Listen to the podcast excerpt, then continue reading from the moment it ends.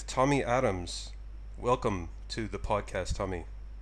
Hello, thank you. Yeah, yeah. So, uh, go ahead and introduce yourself to the audience and Okay. uh, tell us who you are, and Okay.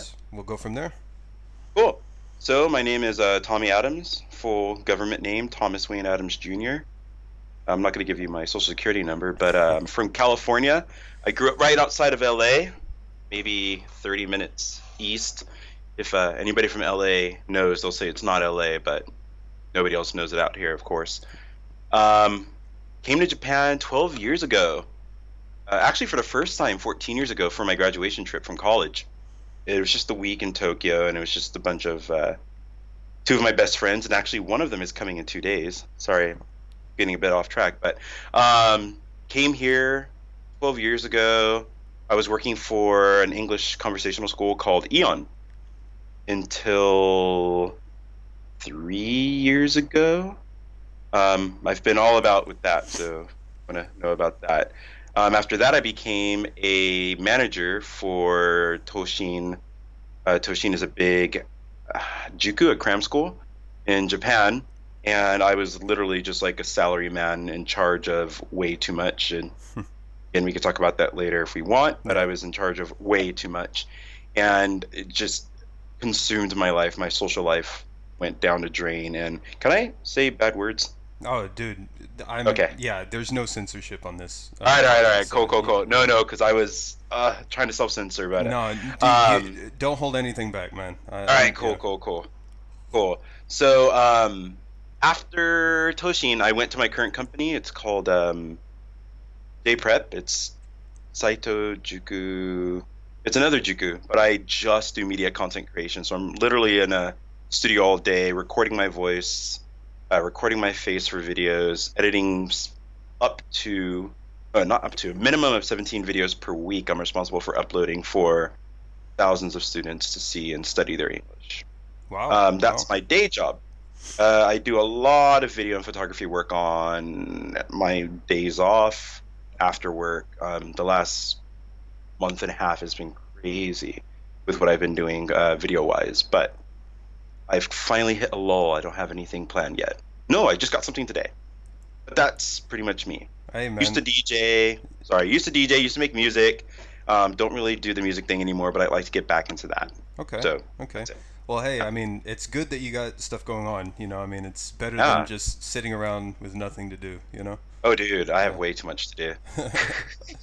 Way too much to do. Yeah, yeah. So now you said you first came to Japan 14 years ago, for that just to visit, right? So Yeah, yeah, yeah. What? Where did your interest in Japan start? So when I was, um, if I go back, not as far back as when it started, but um, when I started college, I already had like a bit of an interest in Japanese media, you know, video games. I the only anime I really like was like Dragon Ball Z and uh, Ranma and a half. And um, my best friend and I, who I mentioned earlier, he's coming to Japan in, in two days. Uh, we grew up together since six years old, and we uh, used to always go to like the Asian market. We call it, but it was, it was Chinese, and they would sell Dragon Ball Z cards. My mom used to drive us there all the time, elementary school, to pick up these Dragon Ball Z cards. And we used to go to the LA comic convention, comic convention, to buy the uh, subtitled versions of all the uh, Dragon Ball Z episodes and um, movies. So that was literally it. Like video games first and anime second, because I didn't even know like Dragon Ball Z was an anime. I didn't know it was a manga. I didn't know Ranma and a Half was an anime or a manga. I didn't know Pokemon was an anime or a manga because I played the video games first. Okay. And that's just how detached I was from like anime and manga. It was just literally the video games came first. So that takes me from like elementary school all the way up to college. And um, after five years, I graduated, and I was gonna go to I was gonna come to Japan by myself. I was thinking of where to go because I already did like a mm, almost almost one month kind of tour around Europe, Okay. and I was like, all right, cool. You know, I love Europe, but I wanted to see somewhere else, so I was like, oh, why not go to Japan? So I asked my best friend, and he wasn't able to go. And then um, one of my other friends, who's also another really, really, really, really good friend, uh, he was like, "Hey, I want to go." So it was like, "Cool, it's gonna be us two. and we got our passports and everything. Down to the last minute, my best friend's like, "Hey, dude, I'm gonna go too." Hmm.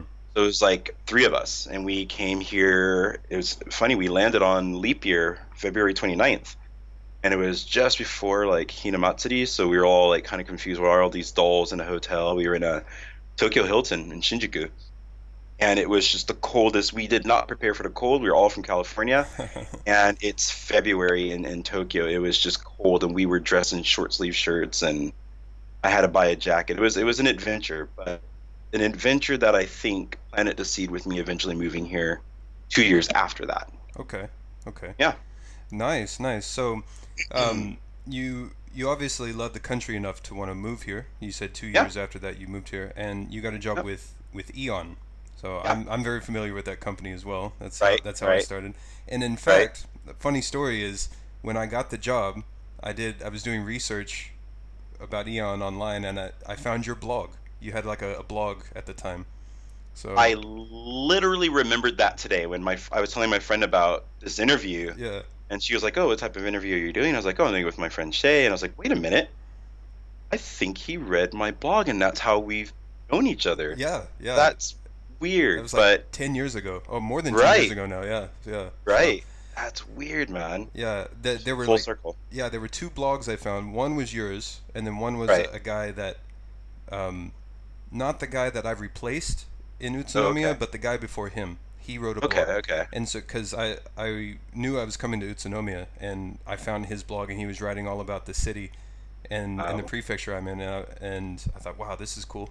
And uh, Okay. I, I picked his brain too, but he, he's moved back to Canada, has a family, you know, so Wow, Yeah, wow, wow, yeah. wow. um, And here I am still here. hey, there's no no shame in that, man. So you've, you've oh no, been- dude. I yeah, I mean, um, I've I've been here. I actually last week I celebrated my 10 year Japan anniversary. holy shit, Yep. dude! Congrats, dude. uh, about a- Nice. A, week Wait, ago- we're quite similar because mine was July seventh. yeah yeah. so you're in August. August 23rd. Yeah, so about a- a, week man. ago. hmm Um, Cheers to that, dude. Thank you. Now, I, I mean, that's I pretty much have lived here the entire time, but I, you know, I've I've gone back once, and then it was just a short time. Uh, Okay. I, I'm not talking about like visiting back once. I mean, Okay, I- okay, I okay, moved- okay, okay. I moved back to the states once, and Okay. then it was sh- Me too. It was just so short that I was like, nah, I'm coming back. So yeah. So I did the same thing. I get it. I get it. now, when you first moved to Japan, you did move to Tokyo. Is that correct? Correct. I lived in Nagoya. Nagoya is my Japanese hometown. I stayed there for uh, three years, working for AEON. Okay, okay. Tell me a, a bit about living in Nagoya. Um, I've only passed through there on Shinkansen, so I don't really know much about it. Yeah, there's not much to know. Um, I, uh, but without it, I, I owe Nagoya my Japanese ability. There's not a lot of foreigners. There weren't a lot of foreigners. Um, there weren't a lot of Japanese people who speak uh, uh, English. So that had it. It's a double-edged sword. So I was able to learn the language a lot quicker through my coworkers and interacting with Japanese people because I am quite outgoing and I meet people and I try to communicate the best that I can. And there's no smartphones at the time. So a lot of writing notes in a, in a notebook having people write down the Japanese of what they said and I don't understand, and going to my head teacher at AEON the next day and being like, yo, what did this person say? And um, I didn't really have a basis. You know, I studied Spanish for five years, and luckily the vowel sounded the same. And, you know, I watched, you know, anime, but I was pretty much in one ear and out the other because I had subtitles. So I wasn't super interested in like Japanese culture or um, the language. So when I came here, I was just like literally a clean slate. But um, without Nagoya, I wouldn't be able to speak Japanese. But I think the food is absolutely amazing. I will never, ever, ever. I think the best food in Japan is all in Nagoya. really? Okay. And oh, definitely, definitely, definitely. But um, it it it was. So I went to a, a college that did not party. So my three years in, in Nagoya were pretty much making up for that. Um, if you pay attention to my uh, Instagram or Facebook, you can tell I haven't really stopped that 12 years later. But uh, Nagoya was like my, my college life that I never had. Okay. Okay. Yeah. Interesting that you uh, your college wasn't really a party college. Um, I, always thought every college was pretty much a party college. But Yeah, you would assume so. But I went to one of those like fly by night, um, for profit technical schools that Ah, uh, doesn't okay. doesn't exist anymore. Um, So if I say their name, I can't get sued because they don't exist. But um, it was just like everybody went there to study. People who wanted to hang out hung out, and I had like my video game group of friends. I had my girlfriend that I dated for six years. Um, I wasn't like trying to party at all. I was just trying to study. I was working full time and working or going studying full time. So there's no time to party. In five years, I went to two parties. Wow. Okay. And that was it. That was it. Wow. Okay. Yeah. So you made up for all of that when you when you moved Oh, yeah. to Japan. So Oh yeah. did you get in? You said you you did some DJing. Did you get into DJing while you were in Nagoya? Yep. I'll never forget that day. Um, Okay. So one of my friends, uh, Ryan, one of Mhm. the only like Californians I really like know, and to this day, in uh, Japan, like uh, Tokyo, I don't have too many friends from from California. Uh, he wanted to buy some DJ equipment, but he can't speak Japanese, and he wanted to buy it with a credit card. And there's like some special way he wanted to pay for it, part cash, part credit card. This was like a year into it, and I had a bit of confidence to like face to face handle it. Yeah. So um, at the time with the AEON contract, if you didn't have a class, you didn't have to be at your school. Wow. Okay. So, and I was at one of the least busy schools in Nagoya. I would, there's days where I'd be in my office for an hour, and I was getting paid the same as I got paid when that contract changed. So um, we went like two sta- two subway stations away, helped him buy his uh, DJ equipment, and he's like, "Yo, this weekend we're having a home party at my place." He lives in uh, Kasugai, just a couple stations away from where I lived, and he has this huge, huge apartment that was like huge of like lore, which was great. So we go there, we buy the equipment. He has no issue. Um, I have like a lesson, so I can't help him get it home. He had to carry all this stuff home uh, by himself, which was a lot. And that weekend we had a home party, and you know I had a lot of music because I love you know electronic music, but I've never like burnt a CD for DJing. So I spent like what? Because AEON's Tuesday or Saturday, so I spent like Thursday, Friday, just organizing all my music, getting it all together on a CD, and then Saturday night was the night of the party. So we go there, and he it's just like literally twenty girls and like four guys Hey, those are good odds, his right? apartment. It, was absolutely great. Yeah. And um, I'll never forget. There's like it was our Australian friend Shane. Yep. And he's been DJing for quite a bit because he'd been in Japan for a bit before, but he was DJing in Australia. And Ryan and I. So we've got the turntable set up. We got the speakers. We're pretty much like fuck the neighbors. You know, we were being a bit loud, but there was zero complaints that night. Um, we were drinking a large amount of alcohol to the point where I was um, I was uh, vomiting in his uh, his his his bathroom, Oh man. and uh, the girl that I was most interested in was helping me the whole night, and that led to uh, some adventures after that. not that night, not that night, but Yeah. um, that was like holy shit! Like I want to DJ. That was fun. Um, w- what I remembered of it. So I got into that, and then us three just became a crew. We had like our own DJ crew called the Undercats, like Okay. Thundercats, the Undercats Mhm. And we're like we're the underdogs but the undercats. And at the time it was cool. So um, you're at hub which is like a chain british pub all over japan. And we saw this australian guy i was like hey i'm about to open up this uh, club. And i see you guys have all your dj equipment. And we were about to dj that night. And he was like if you guys dj at our place uh, first event i won't pay you but all the alcohol for you and your friends is all free so that was a very, very crazy night. But that led to DJing at other places throughout Nagoya as my DJ skills went up because I was like, remember, first time DJing was super drunk off my ass at that home party. As my DJ skills went up, I was DJing at other places. I joined some all Japanese, like the biggest DJ crew in um, Nagoya called Tiny. I ended up joining their like more underground group called uh, Damien. And we only did like two events before I moved to Tokyo. Okay. Okay. Yeah, and I DJ'd a lot in Tokyo, but I kind of stopped last year. It Was like the last time I DJ'd. Yeah. Yeah. I, I remember a few years ago I went to one of your your sets. Um, Mm. yeah, and um, I enjoyed it. It was good.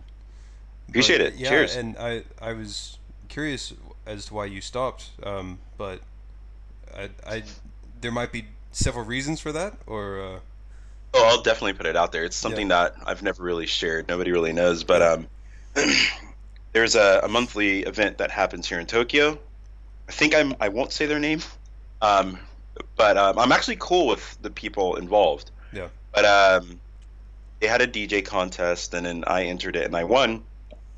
And they got the DJ, and it was pretty cool. It was you know we were in Akihabara, under the bridge. Um, it was a really really fun night. So they asked me to DJ again at this event in uh, Yokohama. So um, my actually actually my friend Shane, the Australian guy who was part of my DJ crew, was in Tokyo that day. I had one of my friends, June, from Korea. He was visiting Tokyo at the time, and then my ex girlfriend. We all went down to Yokohama together, and um, we went to the event. And it was super crowded, super dope event. And as I'm DJing, not DJing, I'm sorry. It's like two hours before I DJ, and this boat. It's like right next to the water. It's Yokohama and uh, Sakuragicho this boat starts coming up, this massive boat, and then they're like, "Yo, you know, everybody who bought your tickets, you know, get on the boat. We have like a party. The two creators of the event are going to be DJing, and it's like, who was it? I want to say Bacardi. Hmm. Maybe Bacardi was the like sponsor. So there's like all these different types of Bacardi drink, and literally like 98% of the people that were at the party got on a boat, and then I'm like going up in 20 minutes. Oh man. So I literally DJ'd to my friend Shane, my friend June, my ex girlfriend, the DJ after me, and her friends, and the random families that just happened to be in the area. yeah. And I was like, I, I bought music, I practiced, I, I dedicated time to get ready for this event, and it was literally to like, we could have just did this in my fucking apartment. Yeah. Yeah. So that moment was like, I'm done. I'm I'm done DJing. I'm not really. If I had a bigger name, I'd probably get other events or whatever. If I kept DJing as more, if I like poured myself out, like I th- feel like a lot of DJs uh, do to get where they want to be, and they are where they want to be. Hmm. But I'm I'm like over it. I'm I don't want to say I'm too old for it. I'm never going to say that. But Nah, Um, never say that. I I went Oh, I went dude. to a Halloween party a few years ago, in, Right. in um, in near Harajuku, I think, and okay, there was a 75 year old Japanese DJ there. Yeah. fuck. Yeah. Yeah, yeah, yeah. So I mean, you're never too old. Age for doesn't matter, right? yeah. Age doesn't matter, dude. Yeah. I might get I might get back into it, but like to what extent I'm not sure because I mean I love DJing. Like actually when I say that that event was the last one, no, my my my company asked me to DJ the year end party Okay. in uh, December of last year. So I did DJ one more time after that. Um which was bizarre. It was it, it was weird. Yeah. Uh, to begin with, the setting didn't match, but as the alcohol was consumed, it got really fun. yeah. But that was literally the last time at that uh, event where everybody got on the boat. Was like the last time I, I properly DJ'd. Okay. Okay. Yeah. And And I'll be DJing my mom's wedding in three weeks. So actually, I'm not done yet. okay. Well, hey. Well, forgot about that. Congrats to your mom. Then that's that's cool. Yeah. That's cool. That's yeah, it's a bit weird, but I'm used to it now. Like I, I've I've let it sink in, and So you'll you'll be heading back to um, California then in a couple of weeks. Yeah. in three weeks, yeah, yeah, yeah. yeah. Okay. And So- now your job, I guess, now gives you flexibility with time you can take off. Is that true? I've got vacation days. I haven't used any of my vacation days. Like Okay. I, I any so like I went to Korea in June. Hmm. It was kind of like a self birthday trip with uh, two of my friends, and I only missed two days of work, but I just ended up working like a Monday. Like I'm off Sunday and Monday, so I ended up working like one Monday and one Sunday to make up for it. So I've used like no vacation days at all. Okay. that, that, that's pretty cool though that you can have a flexible schedule like that. You know. Oh, it's super flex. Like I don't really have like a manager manager. Mm-hmm. I have um like the vice president of the company is literally the person who like I don't want to say admin wise, but I guess admin wise I have to deal with, but she's the head of admin for the whole company. She's Right. the president's wife. Yeah. So when I tell her like, "Hey, I'm going to go to Korea," she's just like, "You don't have to tell me, just get the work done." Yeah. Right. Yeah. So as long as the work's done and when I told her like my best friend's coming, I'm going to be off the whole time he's here, she's like, "As long as the work is done." I'm going to California for 10 days. She's like, "As long as the work is done." Yeah. yeah. So it's super flexible. The company is Japanese, and there are very Japanese aspects of it. Yeah. But um, they're both very American. Like they're Japanese, but they're. My president used to be a Yale professor. Uh, his wife, who's the vice president, was the librarian at Yale, and that's how they met America. And they're just very American. There's very Okay. few things Japanese about my company. So Yeah, I've found that with a lot of um, Japanese who've lived abroad is they'll, at least the ones that I've encountered, they'll bring back a lot of positive aspects of Western culture or whatever culture that they're from, and they'll incorporate it into whatever they do back here, and um, Exactly. it's an interesting mix. Yeah, yeah. So now you you stopped DJing like full time. You know, Yeah. you um you you do it occasionally here or there. Um, Right, there right. There's also issues with like promoters in Tokyo, right? Mm. Yeah, I mean, Yeah. not not naming names, obviously, but Wait uh, a minute. yeah. Don't we know? Don't we have a? We, I Yeah, think, I think we, we, we have a we have a mutual um, I acqu- acquaintance. forgot about yeah. that. He fucking pissed me off. Oh Yeah. my god. I'm not. Okay, yeah. I totally forgot about that. I think Yeah. you introduced me to him. yeah. Well, uh, sorry for that then. No, no, no, no, no. It's cool. It's cool. It's cool. Yeah. But uh, he he he rode my coattails for a bit Hmm. to get a quite a few. He got to skip the line. Let me say that through Connect- some connections, that I gave him. Yeah. Connections. Let's do that. Let's Yeah. say that. So through a few of my connections, I let him skip quite a few lines, and I think I don't even know what he's doing now. I'm pretty sure he's doing the same thing, and um, um, I'm I'm quite ruthless. Like I, I don't. If I have a problem with somebody, I just get silent. I don't talk about our problems. Yeah. They they can realize, oh wait, Tommy's no longer on my Facebook or line or Instagram, and it's there's a reason. If they think about what happened before that, I don't like confrontation. yeah. So um, I blocked him on everything, and then I ended up seeing him at a party. Hmm. He's like, "Yo, dude, let me buy you a drink," and I was like, "No, I'm cool. I'm I'm not really drinking today." But I was drunk off my ass, and he Yeah. can see it. But I was just trying to avoid anything awkward. Right. But yeah, promoters. Well, Yeah. I mean, it it's one thing. I'm not really into that scene, but right, you know, right. pe- people from what I've heard from you and, and other people, like, oh well, I can't pay you, but uh, you can get exposure or something like that. Which dude, dude. how, how so- much? yeah, how that for any artist really is like how much does exposure? I mean, exposure is great, but it doesn't put food in your mouth. You know. dude, dude, dude. Yeah. Like, so I started DJing less than a year after I moved to Japan. So that means it's been like 11 years since I've been DJing. Right. Uh, in 11 years, I was paid once to DJ. Just once. once, and that's because my friends in Nagoya paid for me my Shinkansen to and from uh, Nagoya and back, Hmm. and I got like an extra like ten thousand yen on top of that. So they paid for the Shinkansen, they paid me ten thousand yen. The only time in my life I've ever been paid to DJ. No.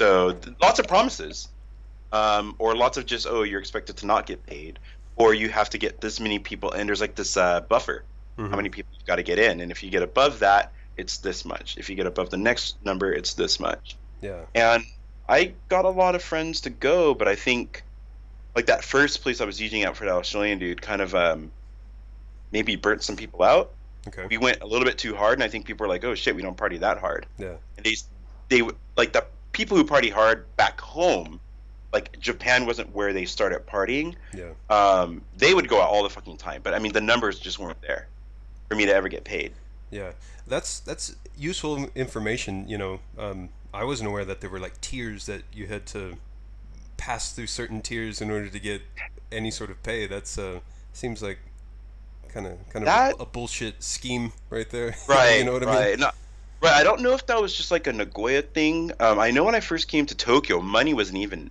ever mentioned so Yeah. i was just like fuck it i get to dj in tokyo that's kind of cool um, but in nagoya that seemed to have been like the writer like you have to have a certain amount of people to get your guarantee as they say Yeah.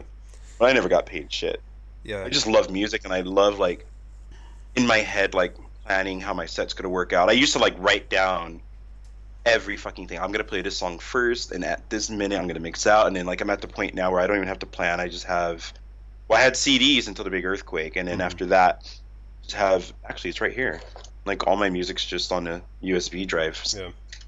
But um yeah, it was it was it was weird being a DJ if you care about money or putting food on your plate, like you said. Yeah. It's not a thing you do. You've got to love the music to do it. So but I mean, I have I have a lot of DJ friends who are like making fucking money and they're like being they're going to other fucking countries and shit yeah. to DJ. They're they're fucking English teachers that are producers and DJs here in Tokyo, but they just really go hard and they've passed that Threshold level. Yeah, yeah, there you go, threshold to like get to where they want to be. Yeah. I guess it's it's just something that you just have to dedicate all of your free time to promotion mostly because I mean obviously it's a skill to to you know put the music Make together money. and then make mix it yeah but but Make then tracks, sorry, yeah. yeah but then you have to be a businessman on top of that and like push it and promote it and you know so it's, it's there's a lot involved in that you know Right, Yeah. right. I'm a like I'm a people person to the point where I'm just like, holy shit, like people are gonna have fun if I DJ, and then I'm like, okay, job's done.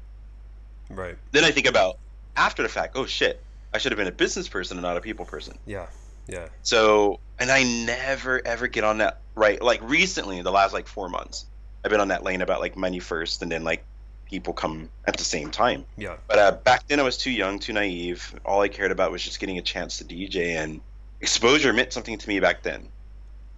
well I Until mean I was burnt 100% of the time. yeah well, Burnt, not burnt, not burnt. They got what they wanted, and I just didn't know better. Yeah. Um, yeah, I mean, exposure's good if you're starting out, but after a while, Yeah. it's like, okay, I kind of need some bank to come into. Right, you know? right, right, right, right, right, right, right, Yeah. right. It, it's kind of like, I mean, not to jump the gun, but like, Hmm. I used to shoot a lot of like portraits. I used to shoot a lot of weddings, and people would pay me nothing or change. And three months ago, I was like, fuck it, I'm not doing any free work ever. Hmm. And I said no, and I lost all my cheap clients. And then a lot of paying clients came, and they would pay me way exactly what I said. And then I was like, shit, I should charge more. So I would like double what I charged the last person, and they're like, oh, that's it. And I'm like, fuck. So then I would triple it from that first one, and they keep paying, and I'm like, You gotta just keep on. Yeah. I'm onto something. I'm onto something. I need to actually like charge people because I think it puts this value to something. Hmm. So with DJing, I didn't see the value in me playing music, f- other people's music for an hour. right. So I never, never felt comfortable charging for it.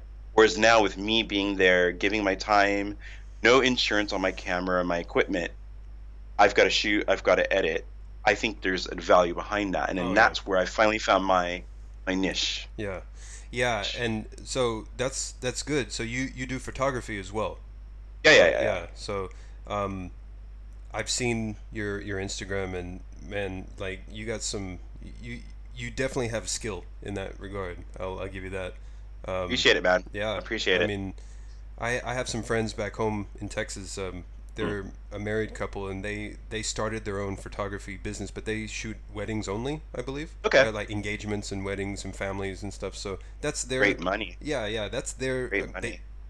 They, they, they've you know their business is really successful. You know, and but, Right, but they're, right. they're good at it. So if you if you're really good at a skill, yeah, you have to monetize that. You know, and it Exactly, seems like it seems like you're you're doing the right thing.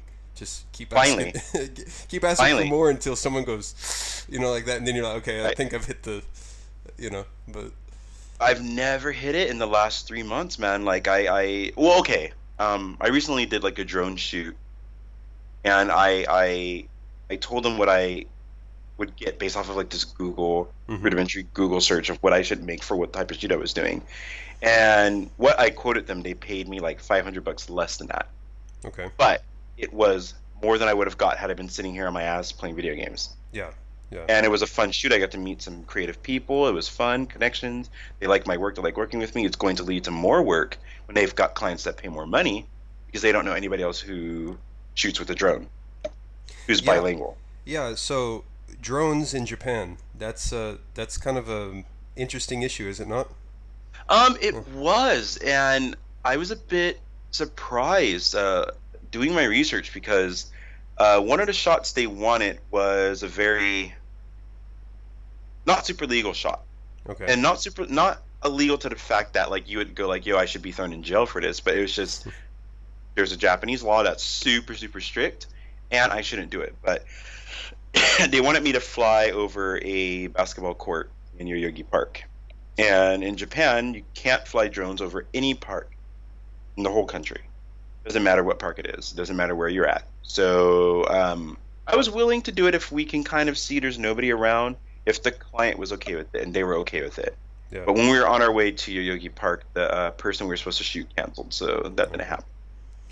Yeah. This is all allegedly, you know. So Yeah, yeah, yeah. yeah, yeah. yeah. yeah. No, I mean, I mean, yeah, I mean, yeah, I mean, I didn't do it, so there's no. Oh yeah, okay. I, w- I would never do it in the next time either. of, so of course, of course not, right? who would do Uh, that? Yeah, yeah. Like uh, I live like just next to a, a big park in town, and every every park here has you know the sign no drones, no um, Right. no motorized whatever you know. So um, Right. and I don't know if you've you heard about this issue. Um, some some dude got in trouble. Some uh, YouTuber got in trouble for putting like a GoPro on a sushi conveyor. Yeah, that shit's stupid, dude. Yeah. That shit's stupid. But you know Yeah. why it's stupid? He's the third person to fucking do it. yeah. The first person who did it went viral. The second person who did it was cool. Mhm. The third guy who did it got fucking busted. That doesn't make any sense. Yeah. Well, um, I think the one, the the most recent one that went viral, he he actually got in trouble for it, and it got taken down off of YouTube. So, um, Which but I- I- it's I like, I mean, I wouldn't do that. No lie, I would never do that. yeah. Just I think I I have a sense of like boundaries. I know what I should and Well, you're probably shouldn't do. you're messing with people's food. You know, I mean, that's there's, Yeah. there's sanitary issues behind that. You know. Right, But- right, right, right, right, right, right. Now, now the drone thing that came around. That came about because didn't somebody land a drone on the emperor's house or something like that? Uh, Yeah. so what they did, they landed a, they had a drone that had, um, toxic waste. I want to say on Abe Shinzo Abe, who's the prime minister of Japan's, um, one of his offices, Okay. and that caused like a big, uh, buzz because Japan is pretty much if we don't know about it, the answer is no Right. until things get big, and you know that. Come on. Yeah. yeah. Um, but Shinzo Abe, who was a target of this attack, um, I'm putting up quote fingers. You can't see that in the audio, but um, who's a, a, a target of this attack? He's now a very big uh, proponent for drones. Like he's he's making things more lenient.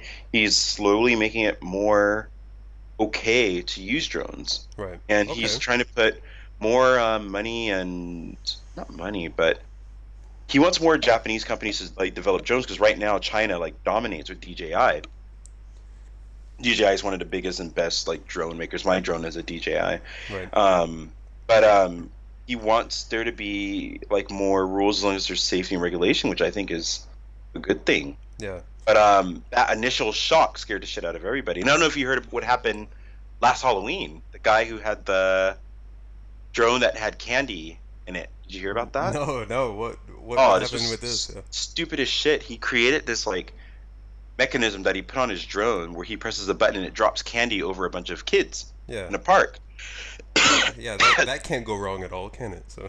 Kids drones, okay? Yeah. and like the candy f- like came out the mechanism when it made the lever go up the lever why is that lever the lever go up it hit the propeller and then like the drone just crashed into the ground Oh shit. nobody got hurt Okay. but there's video of this because it was halloween and a bunch of kids were just like looking up at this drone dropping candy on them and of course the parents were shooting video of it and it crashed but there was really no fallout from that which i think is fair Yeah. that guy is an idiot not drones that guy's an idiot Right. Yeah. And and it's funny that it's like they blame the drones for the issue and not the person doing it. You know. right right right It- right right It's like um, the the gun issue in America. Yeah. Oh.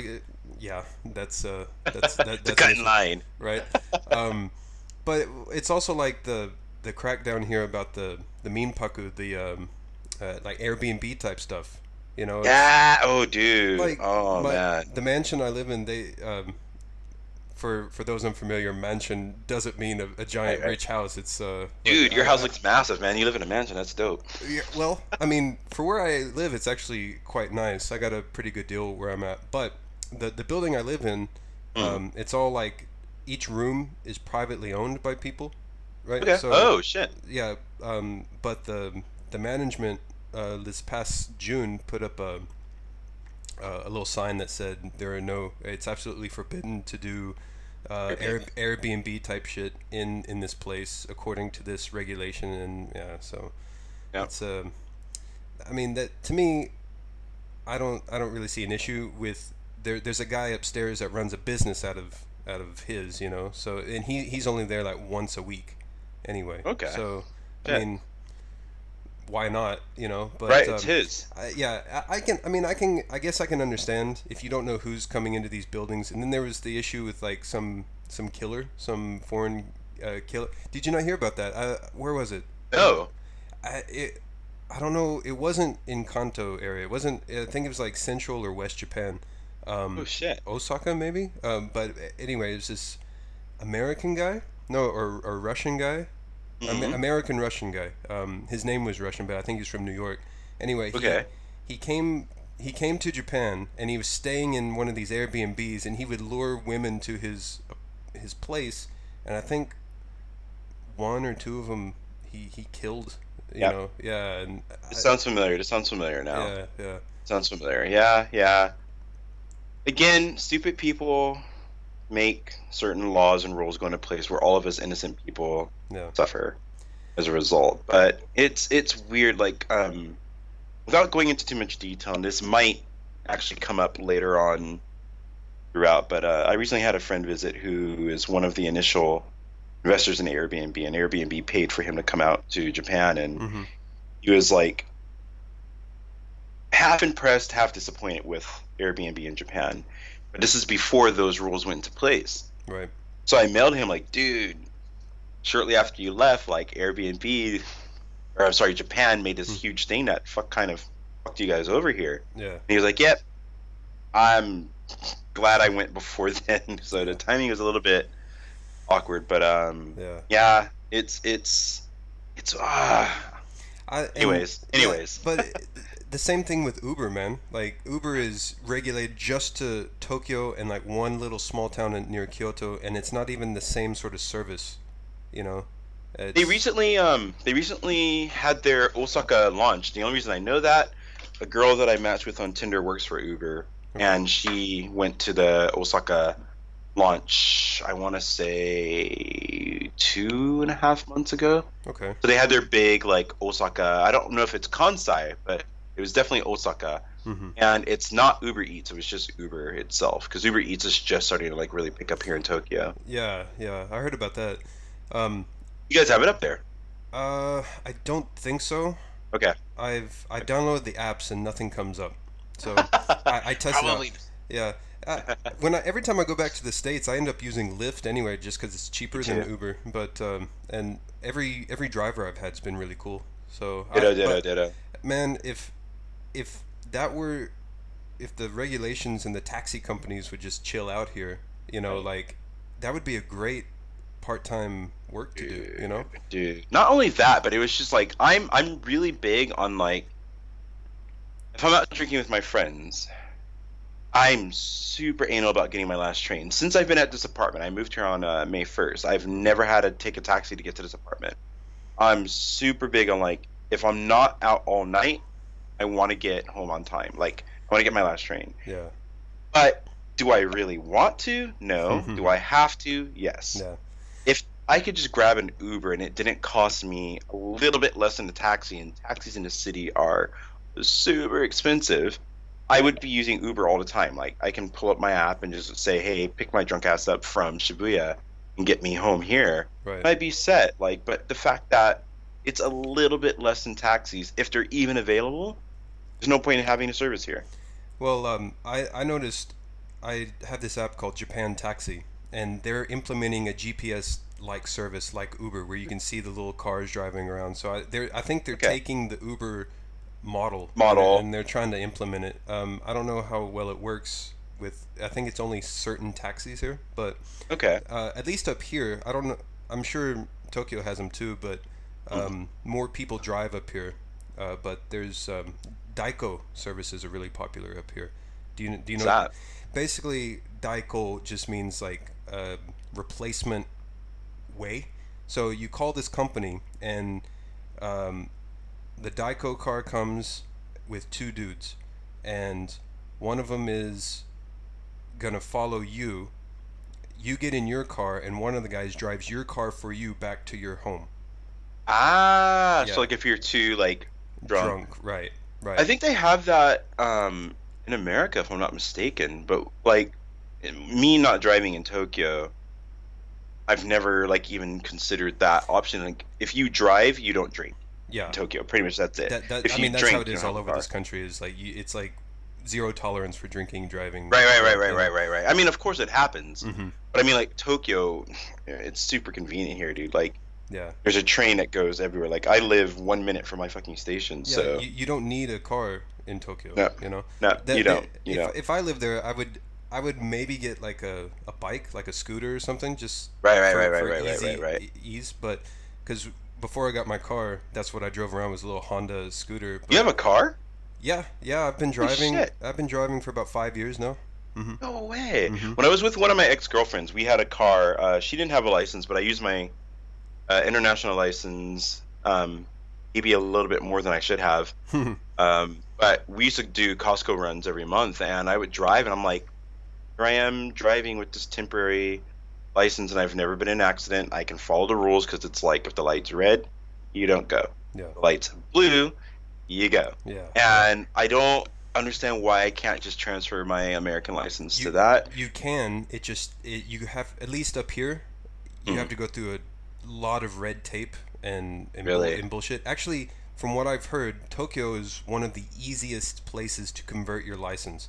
So That's weird because like I have a friend that is bitching every other week Mhm. on Facebook about like they fucked me over again. I couldn't get my license again. I don't. It might be him. Shit, it might be. he could he but could be a bad that's driver, interesting. but I Could be, yeah. I, I'm a. I wouldn't say I'm a, I'm a perfect driver. I've only had Okay. one accident in my entire life that was my fault. Oh, and that that was just a few years ago when I was visiting in America. Um, it- Okay, it, okay, was, okay. It was clearly my fault, but um, other than that, I'm I'm usually a really careful driver. okay, Um, okay, but okay. Tochigi, where I live, is one of the the I think they're the most strict prefecture for way. for getting driver's licenses for both Japanese and foreigners because Tochigi's been known to be the having the worst drivers in Japan. Dude, so Yeah. everybody I talk to says that's Nagoya. Really? I'm sure I think every it's funny. prefecture. I'm sure every Says they're the worst, right? Yeah. But But it's funny because like all Americans say like Californians were the worst drivers, and then I lived in Nagoya and they're like, oh, Nagoyans are the worst, or Nagoyans are the worst drivers. I was like, yeah, have I ever lived anywhere that has good drivers? man, like at least a few years ago, they used to on the road signs here. They used to say like there are this many auto accident deaths this year. Let's let's get this number down to this. You know, so they would advertise right. how many people were killed in auto accidents Shit. every year, and and that was part of it. But for me, I, I- I'll do a. Um, I'm gonna actually do a video about um, my process of going through getting my license here, because oh, okay. I didn't have to go the Japanese way, which a lot of people do, but that cost a lot of money. Okay. Um, okay. My way was I converted my American license, my Texas license, to a Japanese license. Okay. And what what I to to just make it brief, what I had to do was I had to get my license translated at like the so- JAF J, JAF. yeah, yeah, yeah. Yeah, I had to get it translated there, and then Like the Japanese AAA. I don't know if anybody Yeah, listens yeah. to this won't know. Yeah, the Japanese AAA. pretty much that's that's what it is. had to get it translated. Okay. Then, then I had to go to the the prefectural um, driving center, which Okay. even to renew your license, just just a heads up for everyone in Japan, if you think the DMV is bad in America, you have to spend an entire day at a Japanese DMV, pretty much. But um, anyway, I, I had to go there and I had to get all this paperwork, and because I was, I guess, the first Texan in Tochigi to to get Shit. my license, they're like, "Well, we need all this extra paperwork. Can you get it to us?" And I said, "Okay, sure." So I did. I had to go above and beyond what is normal and get all this kind of paperwork, and they said, Shit. "Can we keep this? Because we don't have any records. So we need. We would like to keep your records as a, an example." I was like, no I was like, way. okay. And I'm, and I'm thinking I'm being super cooperative with these guys and giving them all this stuff. I'm like, okay, this is gonna give me brownie points with them. It doesn't. Um, of course like, not. there, there was even course one one time where I had to ride with this guy who was doing. Um, uh, he was a Japanese guy. Usually they don't put you with the Japanese drivers because it's Okay. different different tests. But they put me with this Japanese guy driving, and he was going off course and driving through town. But this was his first time behind the wheel, and he was driving in the wrong lane, going into oncoming traffic, and I'm like, no. I'm in the back, like having a heart attack, you know. No, And- and- dude. And I had to do my driving test right after that. and and I you look at passed. no, they failed me, Oh fuck!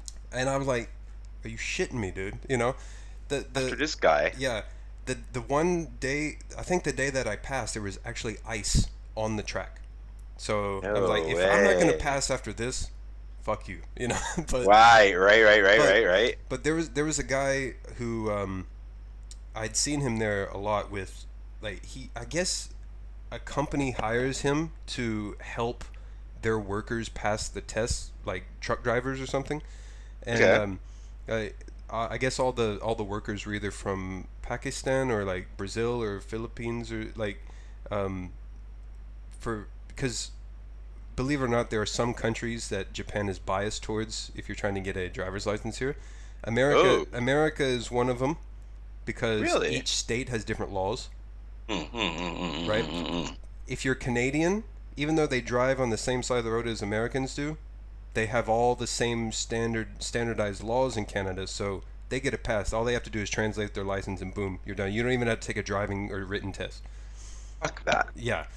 But anyway, it, Sorry to all my Canadian friends. But Yeah, yeah, yeah. that's, that sucks.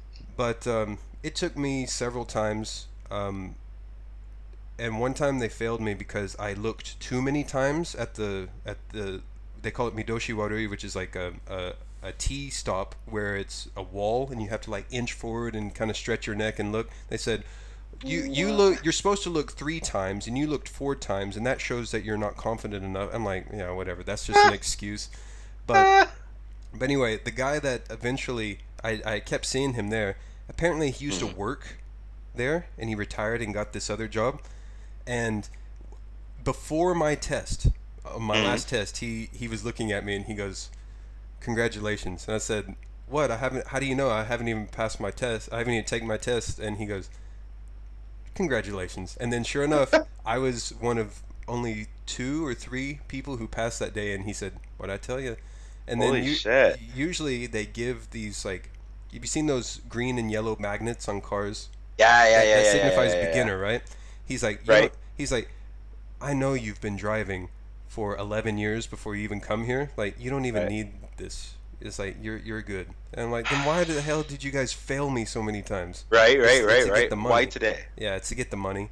And but luckily, course, it's course. mine was cheap. I mean, I, I still took the test several times, but it was only like 2,200 yen per test. That's So, fucking cheap, dude. yeah, I yeah. expected way more. Japanese people have to go through like a thousand question test, and like they have to pay like two or three thousand dollars worth. You know. So I've heard. Yeah, it's And that's why I don't have one, dude. Because No. I would love to rent a car so I can go to Costco or like Yeah. IKEA. Like there's car rental places all around me, the truck. but I whatever, don't have a license. Yeah, yeah, So yeah, man. I, eh, I eh. would I would suggest that you at least try the method that I did. I hear it's Okay. actually easier for Tokyo people. Like I've heard Americans getting it on their second try, first or second try. So. no way. Mm-hmm. Mm-hmm. Well, I'm gonna give it a try. I need to get that info from you because Yeah. uh, I I would benefit highly having a license. Like I said, for those Costco uh, those Costco runs. Yeah, man. uh, It was five years ago, so I I actually have to remember what all I did, but it was uh, yeah. No, it's good. It's good. I'm a patient guy. Yeah, yeah. But it's worth Yeah, it, yeah. especially like here. What's really cool is Sorry. that's right. Uh, Japan has these um, car rental places where you don't you you just like walk up to the car in the parking lot and you dial a number and like through some GPS satellite thing it unlocks the car and you can just get in and drive. And There's then one up the street from me. Yeah, and There's- then it's right up the street from me, dude. when you're done, you just park it at either that parking space or another one close by, yeah. and then it charges like your credit card or whatever is attached to your phone, or if it's attached to your phone, it'll charge you on your phone bill.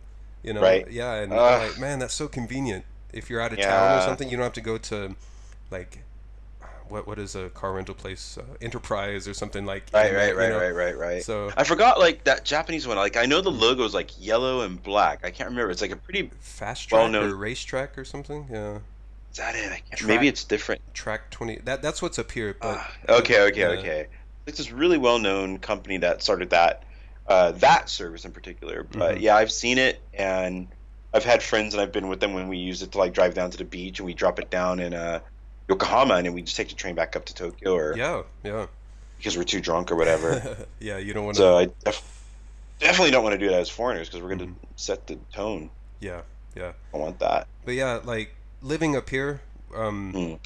like especially my job right now, I I have to do uh, pickups and stuff. So I I kind of Okay. yeah I kind of actually need a car to drive around. Okay. So um, it's not bad though. It gives you so much free freedom. You know, like Dude. oh I want to go to the mountains or I want to go to Costco or like you said, you know I want to do this. Okay, I can just hop in my car and go. You know. So Driving's my therapy, and it's one of the biggest things I miss about like not being back home in California. Like as much as our traffic sucks in California, I love being in a car. Like few albums you just listen to with the windows down. I don't get that here. I'm on a train with a bunch of people, and on all like I, I have to take the Yamanote line to get to work every day, and it's one of the busiest lines in Tokyo. So yeah. I miss being in a car by myself, just blasting music. Yeah, man, it's great. Like I, I, I finally got Apple Music a few months ago, and I just download Yeah. a bunch of stuff and just I, I hook it straight. At, I, I need actually the default speakers in my car are actually not bad, but I'm gonna try and pimp out my uh, my speakers. You know, just to Shit, get some dude. some nice sound. You know, good bass. You have to. We're we're American. That's what we do. Yeah, exactly. so I wanted to to ask you, um, you're you're pretty happy-go-lucky, upbeat guy. Mo- I'd say ju- so. Just I'd th- say that's so. the vibe you give off. And No, I'd um, say so. but what have you found to be like the most challenging thing of living in Japan? Oh, Yeah. the dishonesty of Japanese people. Okay, expand on that. I'm interested to hear about that. I uh, so here's a big thing. Like, um, let me rewind that a little bit. So I, if if it wasn't heard, I said the dishonesty of Japanese people. hmm But if I go a little bit, maybe to the side of it, um, if you haven't lived in Japan, you've only really heard of the stereotypes of Japanese people are hardworking and they're very kind and they're very polite. But um, a lot of that is face value. It's like um, if you talk to company staff, they're going to be absolutely polite to you because that's their job. They're paid for that. It's their culture to always be like a service culture, right? Um, you can get the same thing almost anywhere in Asia, but Japan gets all the credit for it.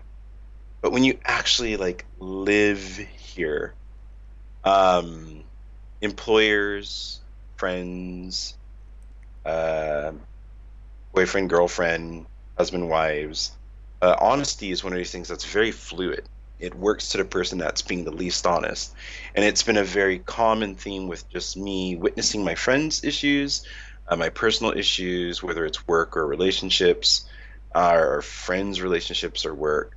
And it's just a very common thing to the point where I've built up this really semi needed wall um, when it comes to a lot of situations. But I'm, I've become a little bit more cynical just because of all of the lack of honesty or the lack of sharing Hmm. very important information like, oh, thanks for telling me eight months later that you have a kid.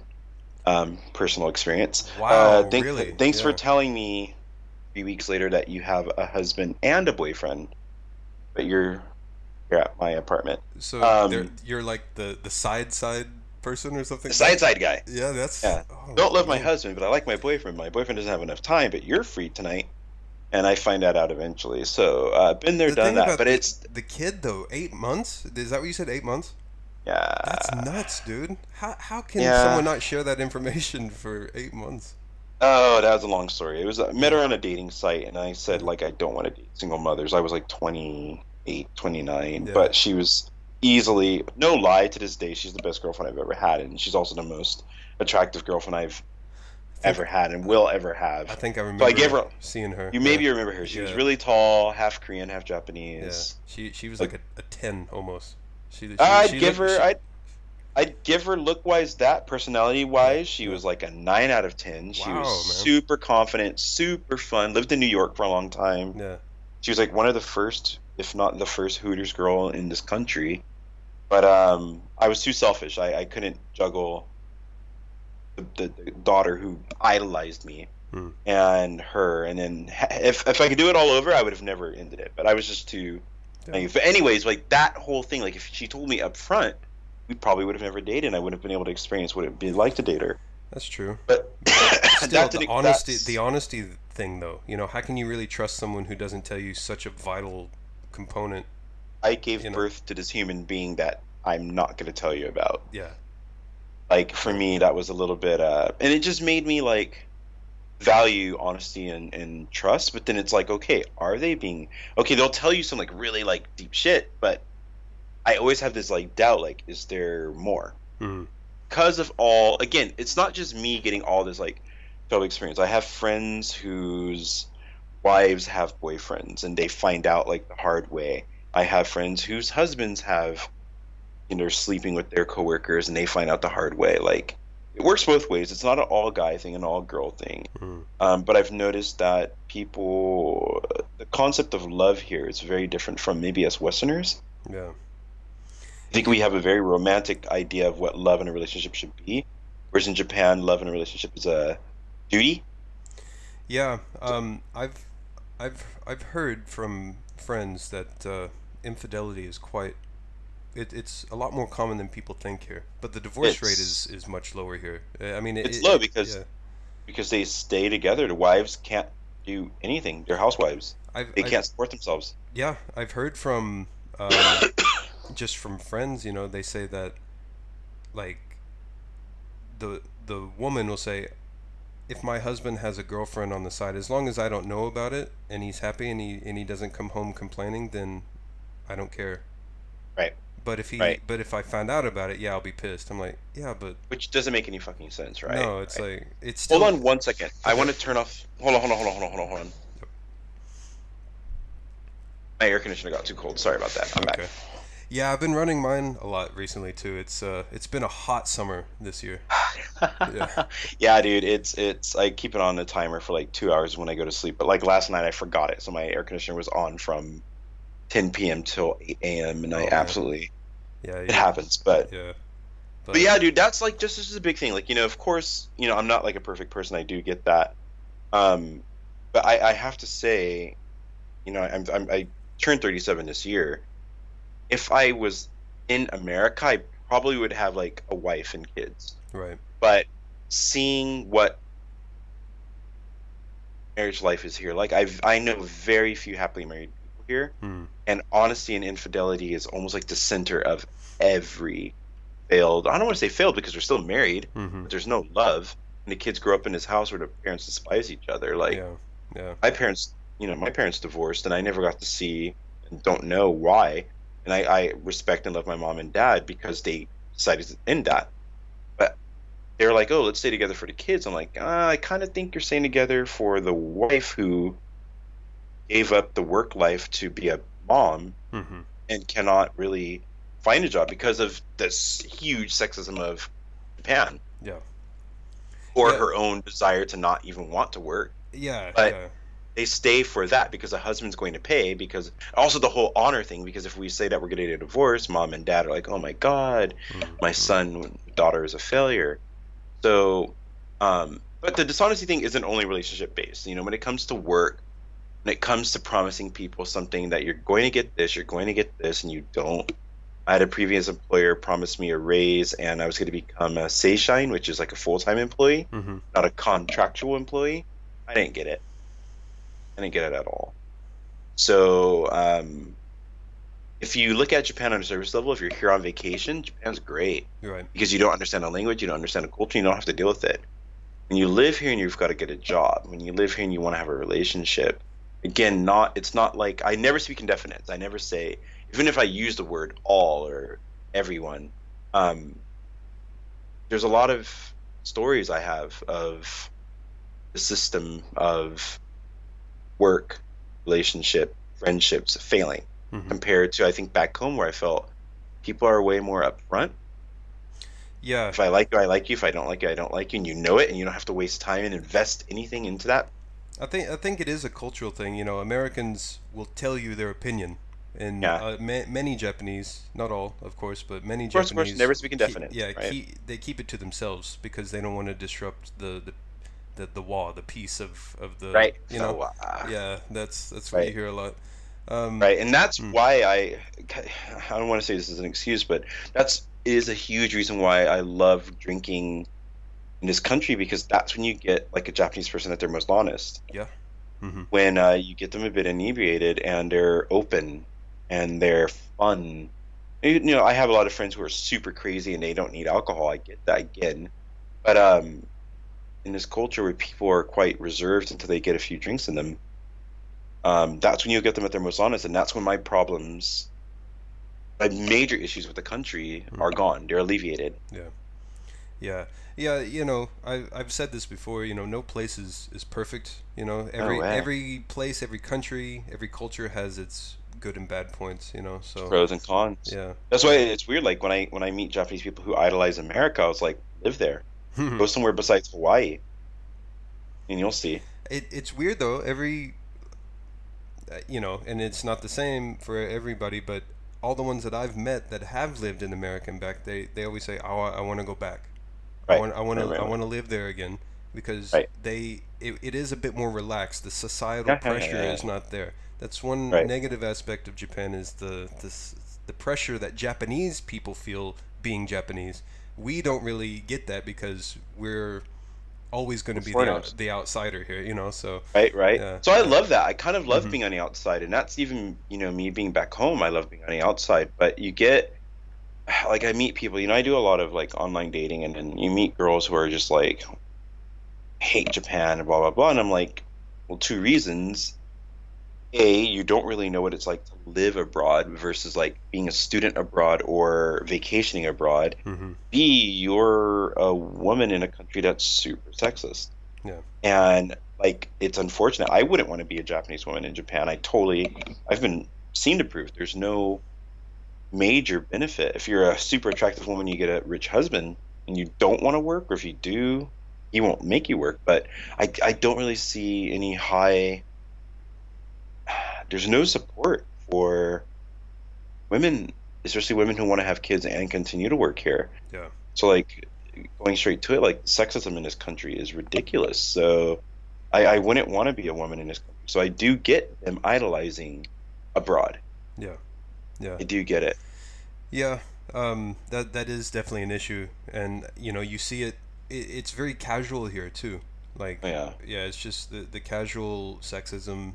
Um, Well, here, it's you know. even quite blatant. You know, in the past, like say, well, there was a period of within 30 days, I had two friends get groped, That happens a and lot two here. two female friends. Yeah. hmm and it destroyed their sense of safety. And I was like, fuck the guys who went and did that because you've now changed this woman for the rest of her life. Yeah.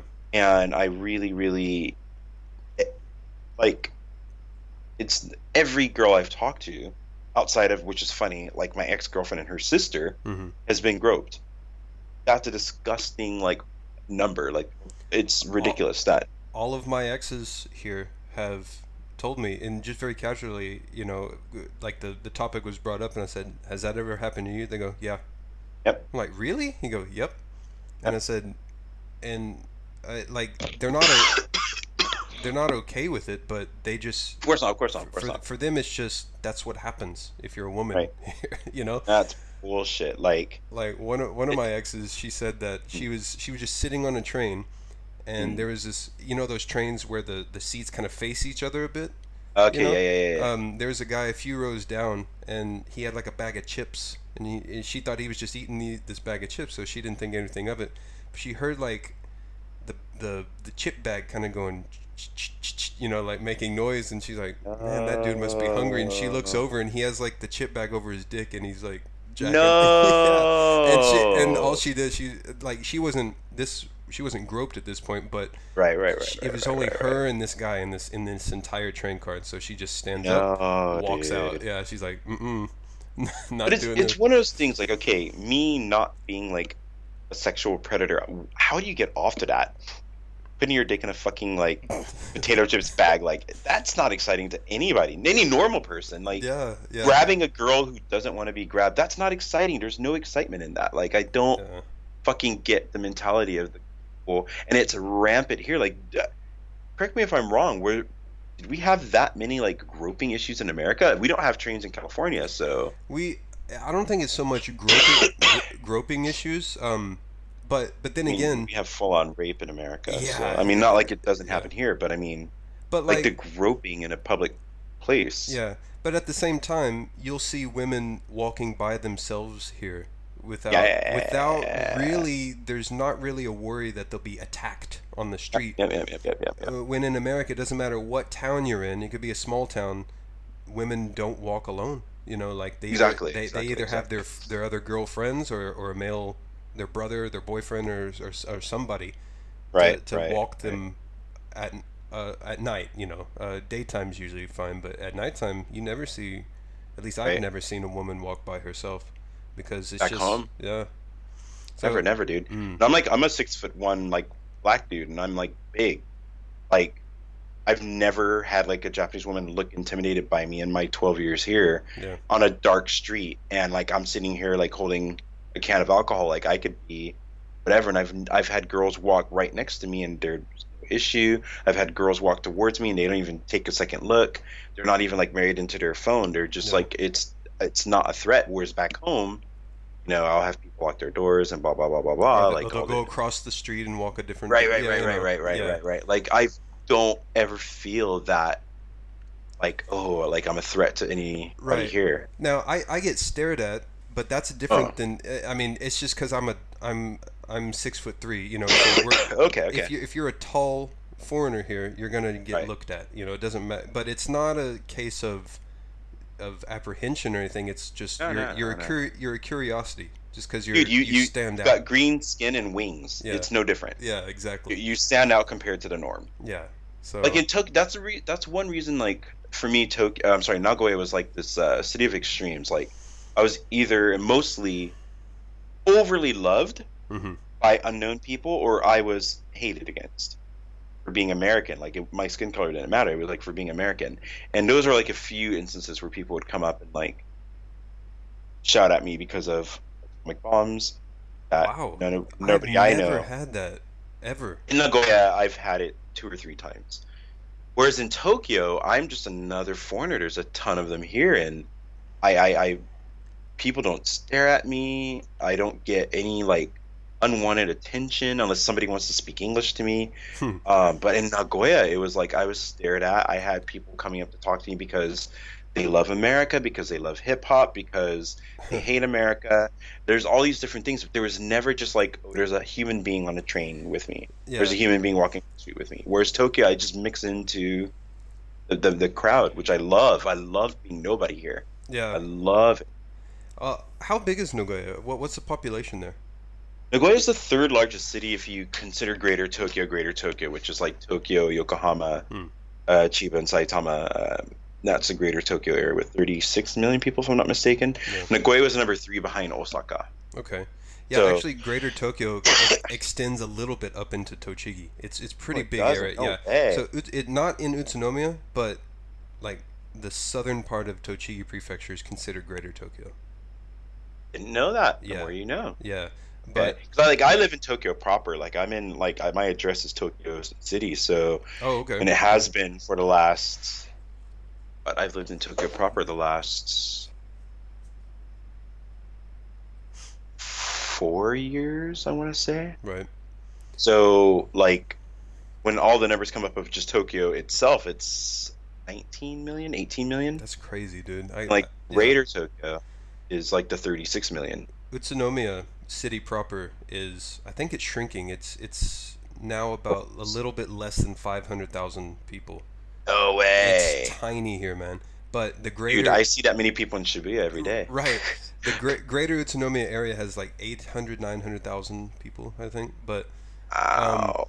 but it's funny because you you know Nagoya is so big, but in my 10 years of being in Utsunomiya, I've not encountered the anti-American Japanese person.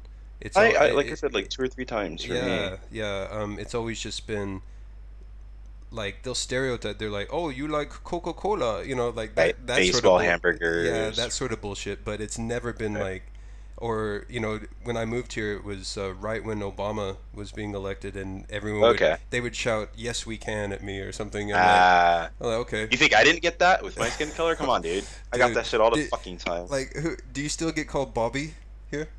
Oh fuck yeah, dude! Yeah. And you'll see it on my Facebook. And every time it fucking happens, I announce it because I hate that shit. God, That's man. why I fucking left. That is ninety-five percent why I left Nagoya. That must be annoying, dude. Because Does Uh, have you talked about Bobby on your podcast yet? No, no, I haven't. Um, if for So- those um, for those unfamiliar, uh, please explain who this Bobby character is.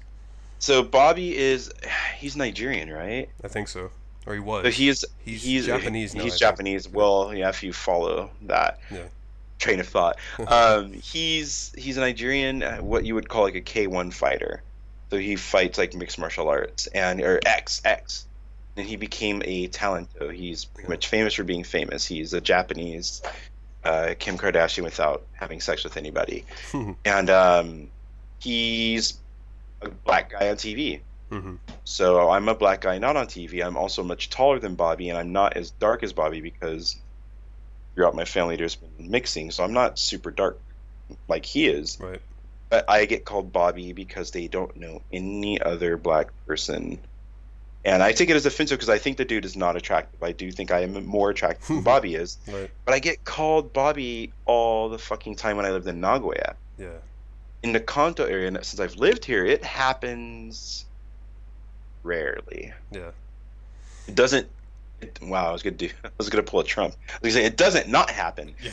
Uh, it it does it does it it, it does happen, and it's Mm. quite frustrating. But I'm all about like ignorant and like teach you if it's ever good. But I always get called Bobby when I'm like drunk and I'm not in a good mood. Oh, dude. And that shit happens out of the blue. But I've never gone off on anybody. Man, I'm surp- I, I don't know if I'd have the same patience as you if if that happened to me, man. I mean, For me, today I have too much to lose.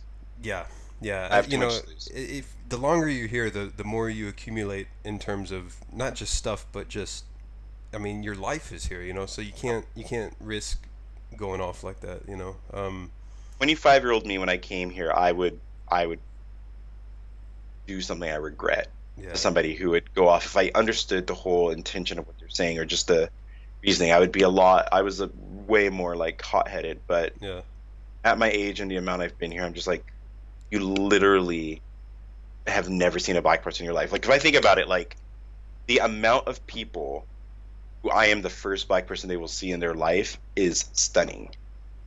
Like in person, off of TV, like it's it's 99.9% Japanese people in the country, and I'm like in my company the only black person, the only 100% black person in my company. hmm That's not true. I'm sorry. We have quite a bit few Jamaicans. I'm the only full time. So if I think about it, like the students that are at my company have never seen, you know, a black person. So I stand out and I get it. I understand like ignorance versus racism. I don't. I've never experienced racism right. from a Japanese person. Yeah. From British people, that's a whole other story. Um, and Americans, but I've never experienced it from Japanese people, and I just think it's the lack of Ex- exposure. exposure. Yeah. Yeah. Yeah, lack of exposure. Um, That's that- it. That's why they can get away with doing like blackface on TV here. You know, Like- Dude. Like, I, I can't imagine like that. That's It's- that's shocking, but it's it doesn't come It from a place of hate here though. Oh, not at all. Not at thing, all. You not know, at all. It's admiration, but be It's- educated and just don't do it anymore. exactly. It's like Right? just because you didn't mean ill will doesn't make it all right. Still, you know. Right, right, right, so- right, right, right. But they, they just don't have the culture behind it, you know, of, of that America does. exactly. You know. Of course, of course, of course. And like Yeah. I don't growing up not in like like in a very like liberal state, Hmm. I don't really have that much of a sensitivity. I, I grew up in a predominantly like, white and Hispanic neighborhood, so I don't have like this like sensitivity to it. But like my parents are both from the South, Right. so but them living in California for a long time, like I don't have that huge like oh my god don't say this don't do this don't do this but then i have friends who are so it's not all about me it's about the general consensus like yeah. if it makes any group of people uncomfortable, like don't. Like I'm a huge, huge supporter of like Koreans and Japanese people here because I think if there's racism here, it's against Koreans and Chinese. Yeah, And, the, the, like- the, the sorry to interrupt, mm-hmm. but that what I've Oh, no, no seen problem. is the the most discrimination that Japanese will give is towards other Asians. Yep. You know, that's that's what I've seen anyway. No, I, I absolutely agree, and like you, you probably know about me. Like I absolutely love Korea. I go to Korea once or twice a year. I've got a shit ton of Korean friends, and like when I hear somebody say something bad about Korea, I'm just like, you need to read a history book and know why they have any animosity towards you, and you hate them for something your parents told you. Yeah. and it's like they're they're no different than me, and I'm not even Asian. Like you got to just open your eyes and know somebody before you hate them.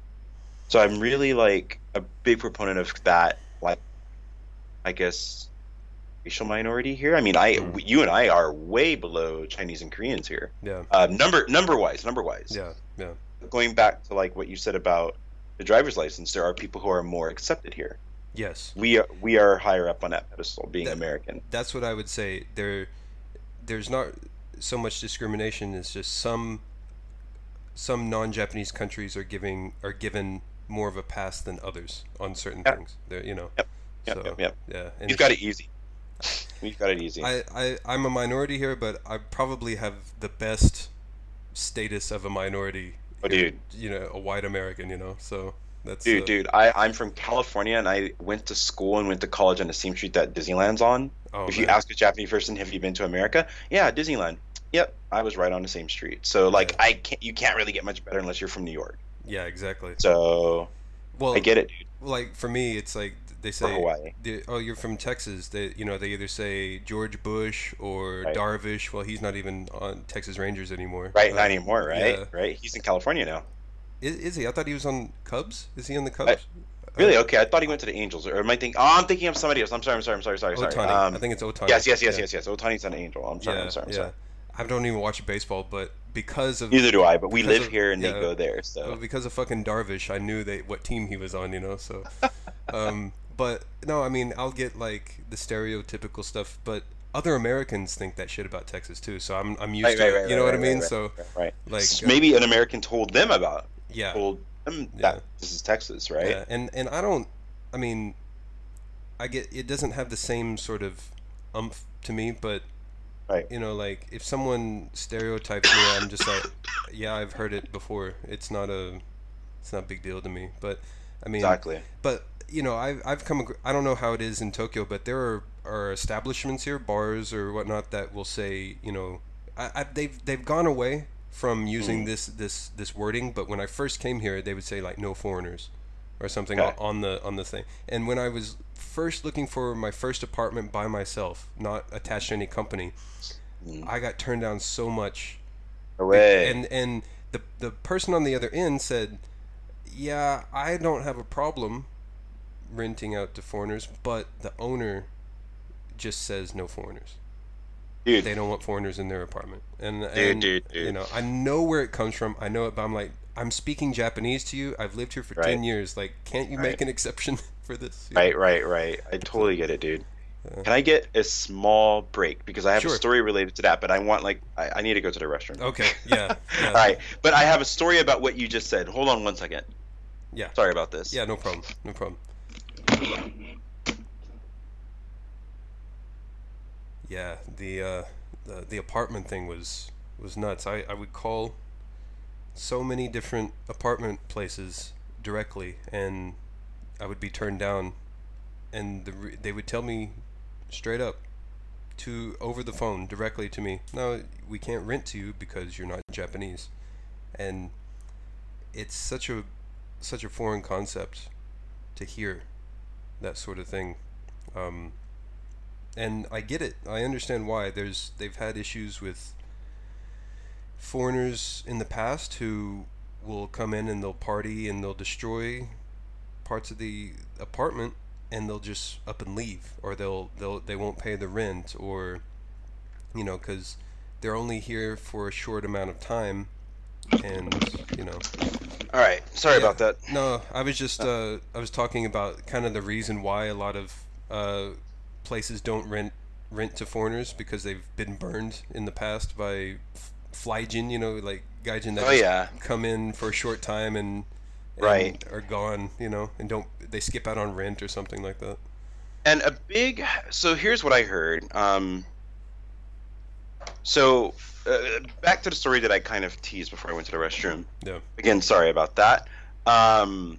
So I, I recently moved in uh, May. I broke up with my girlfriend in April, and I wanted to move out of that apartment. My previous apartment that I lived with her was, um, I could afford it, but why afford it when I can find something cheaper? Right. So I wanted to find something relatively that apartment size. It was a big apartment, and uh, where I live now is bigger and 300 bucks cheaper.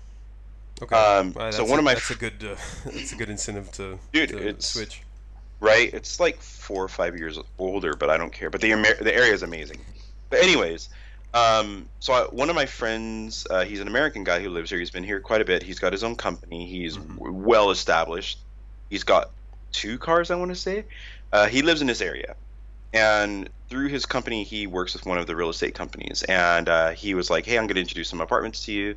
He worked with the real estate agents, and um, everything was good. You know, we found quite a few places, and one of the places that I really, really, really, really loved were like no foreigners, without even looking at me, without even hearing my name, nothing. It was no foreigners. Hmm. And he's he's a guy, you know, he's been here. He's pretty no bullshit. So he was like, yeah, you know, it sucks that they fucking would say that. That's unbelievable. Your money is as green as you know a Japanese person's. You speak Japanese. You wouldn't cause them any issues, and it reminded me of something that I learned is a big, big reason when they say no foreigners. It's typically to bar Chinese and Koreans Hmm.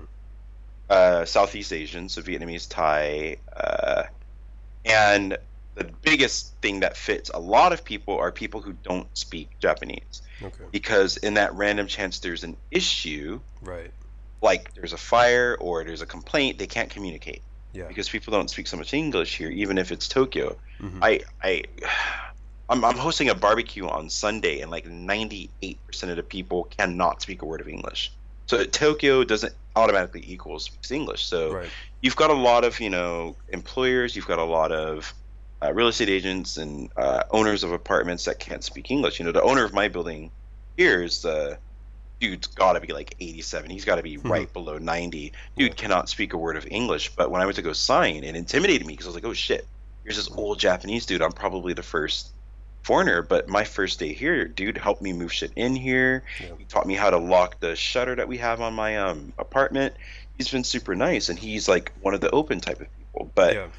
you get a lot of people that just foreigner automatically goes bad Yeah, I've I've encountered two types of people up here in Utsunomiya, um, Mm. and th- I'll I'll say the one that I encounter the least.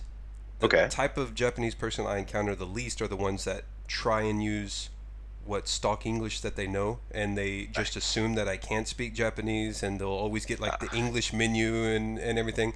But ninety percent of the time, they just assume that I speak Japanese and it's all Japanese from there, and I'm so appreciative of that because, you know, the other the other way just feels a little bit, um, uh, what's the word? Patronizing, patronizing, right? right, right Yeah. patronizing yeah Yeah, and um, but I'm actually I'm glad that a lot of the people here they feel, you know, they can't speak any English, so they'll just they're going off the assumption that I speak Japanese, and I find that more Right. the longer I'm here. I think maybe it's just the way I carry myself, maybe, or could be could yeah. be When I first came here, maybe I just gave off a vibe of like, you know, I'm- right i don't you know, speak the language but, right But now, like, I guess I'm just so casual with everything I do here that they just automatically assume, okay, this guy speaks Japanese, so they won't even Right. bother with the English. They'll just, it's all Japanese, you know.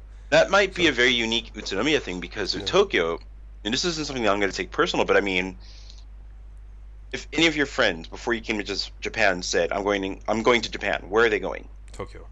right Yeah. so most of the people here are tourists hmm So that means they don't speak the language. So a majority of shop owners, a majority of restaurant owners are going to assume that you're a tourist.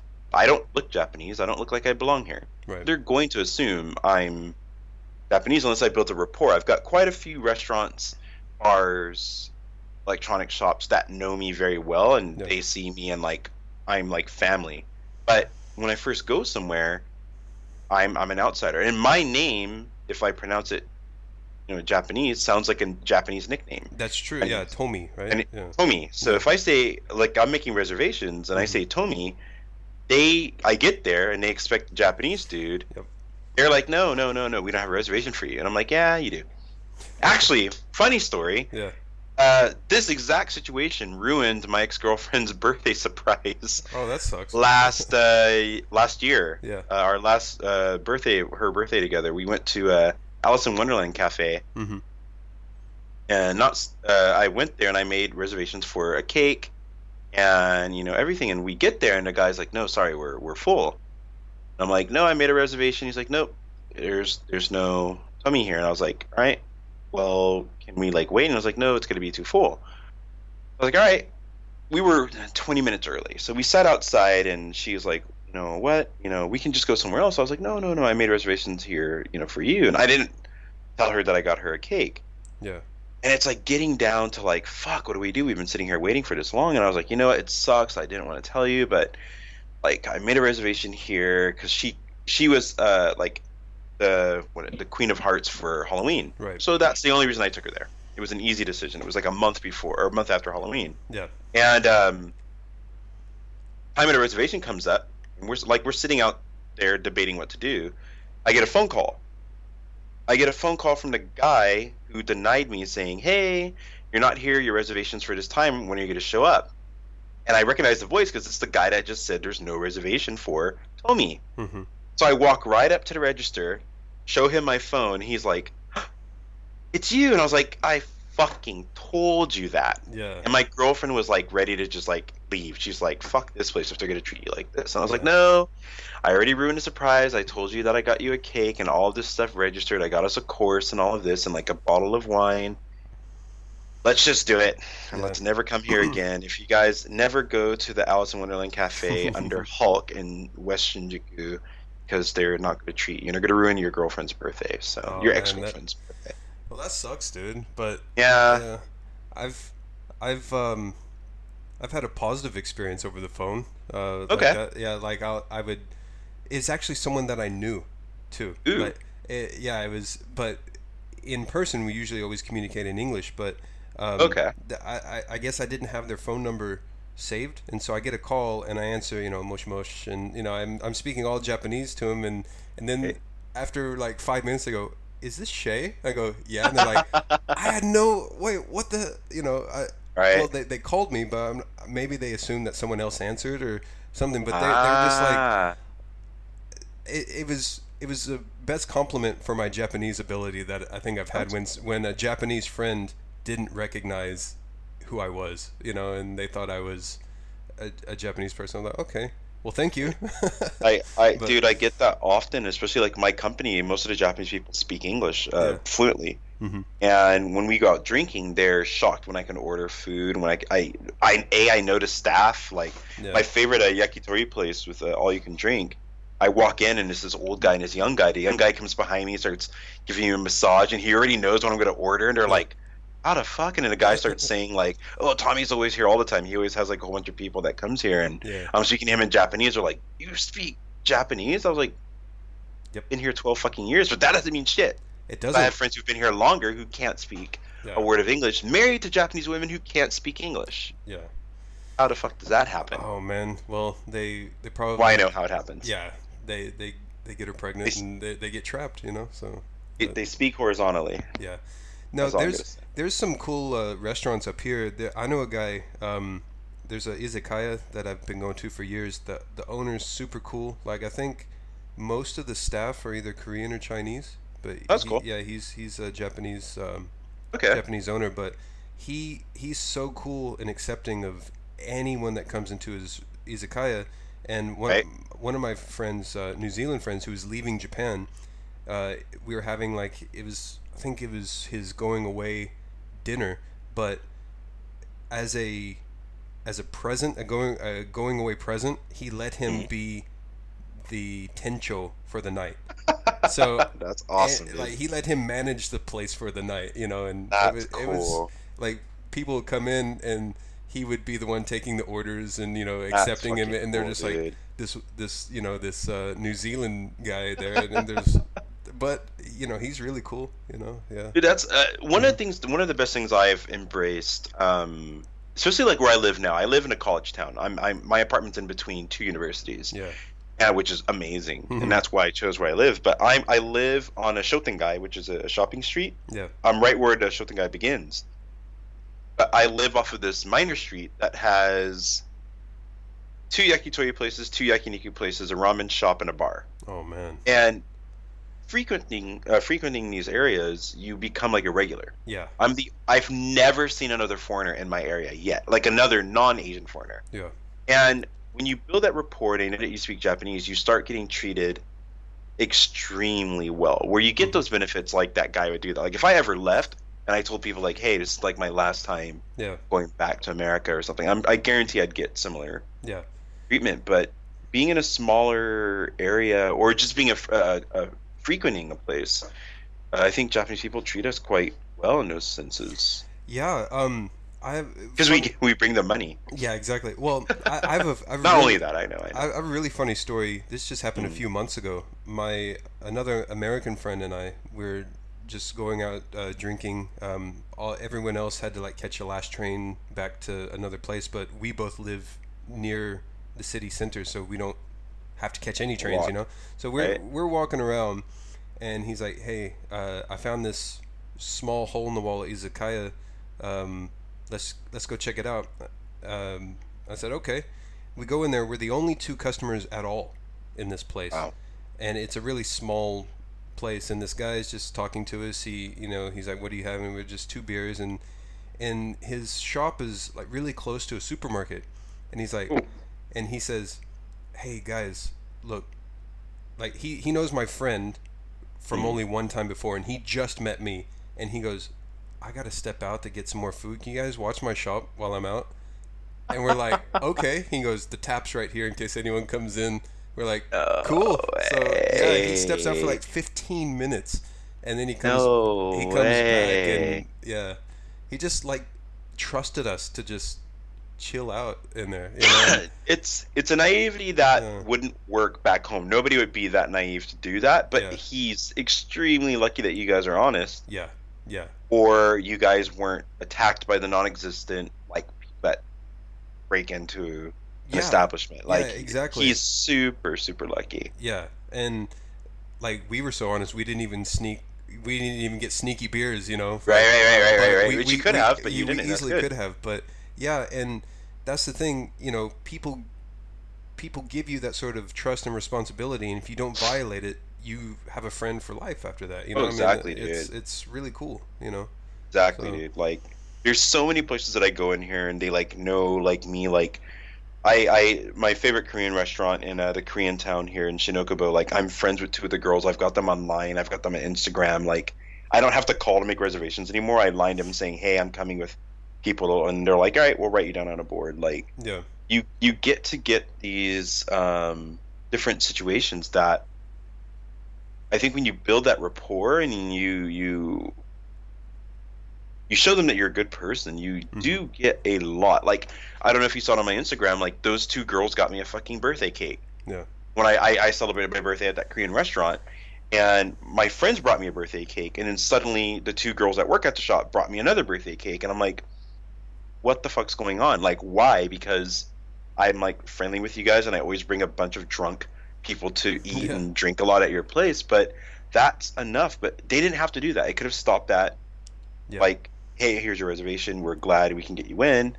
It's here's a cake. It's for you. Like, oh, here, watch my place. Yeah. You build that rapport, and I think that trust gets in there quite That's quickly. that's one observation I've made here is like actually becoming close friends with with um, Japanese for me at least has been um, it's it's it's hard to break that like kind of outer shell but once you get in there it's like man th- they are great super loyal Exactly, friends dude. you know so yeah. Exactly, exactly. Like the the most non loyal friends I have here are all like foreigners. Yeah. Like the most like fly by night, like stab you in the back, like flaky benef- like other Americans are flaky as shit man Oh, at least dude, I, what I've encountered you know Oh man, same as me. Like living Yeah. here in Tokyo, it's it's and that's something that I'm very big on. Like I will only cancel if I'm sick, hmm and that's it. Like if I'm not sick, I will go hang out with somebody I don't like. Otherwise, I'll just say no. I'm like I'm not Yeah. gonna go, yeah Yeah. and that's it. If I say I'm gonna go, I do not flake. I'll be late, yeah or I'm gonna be sick.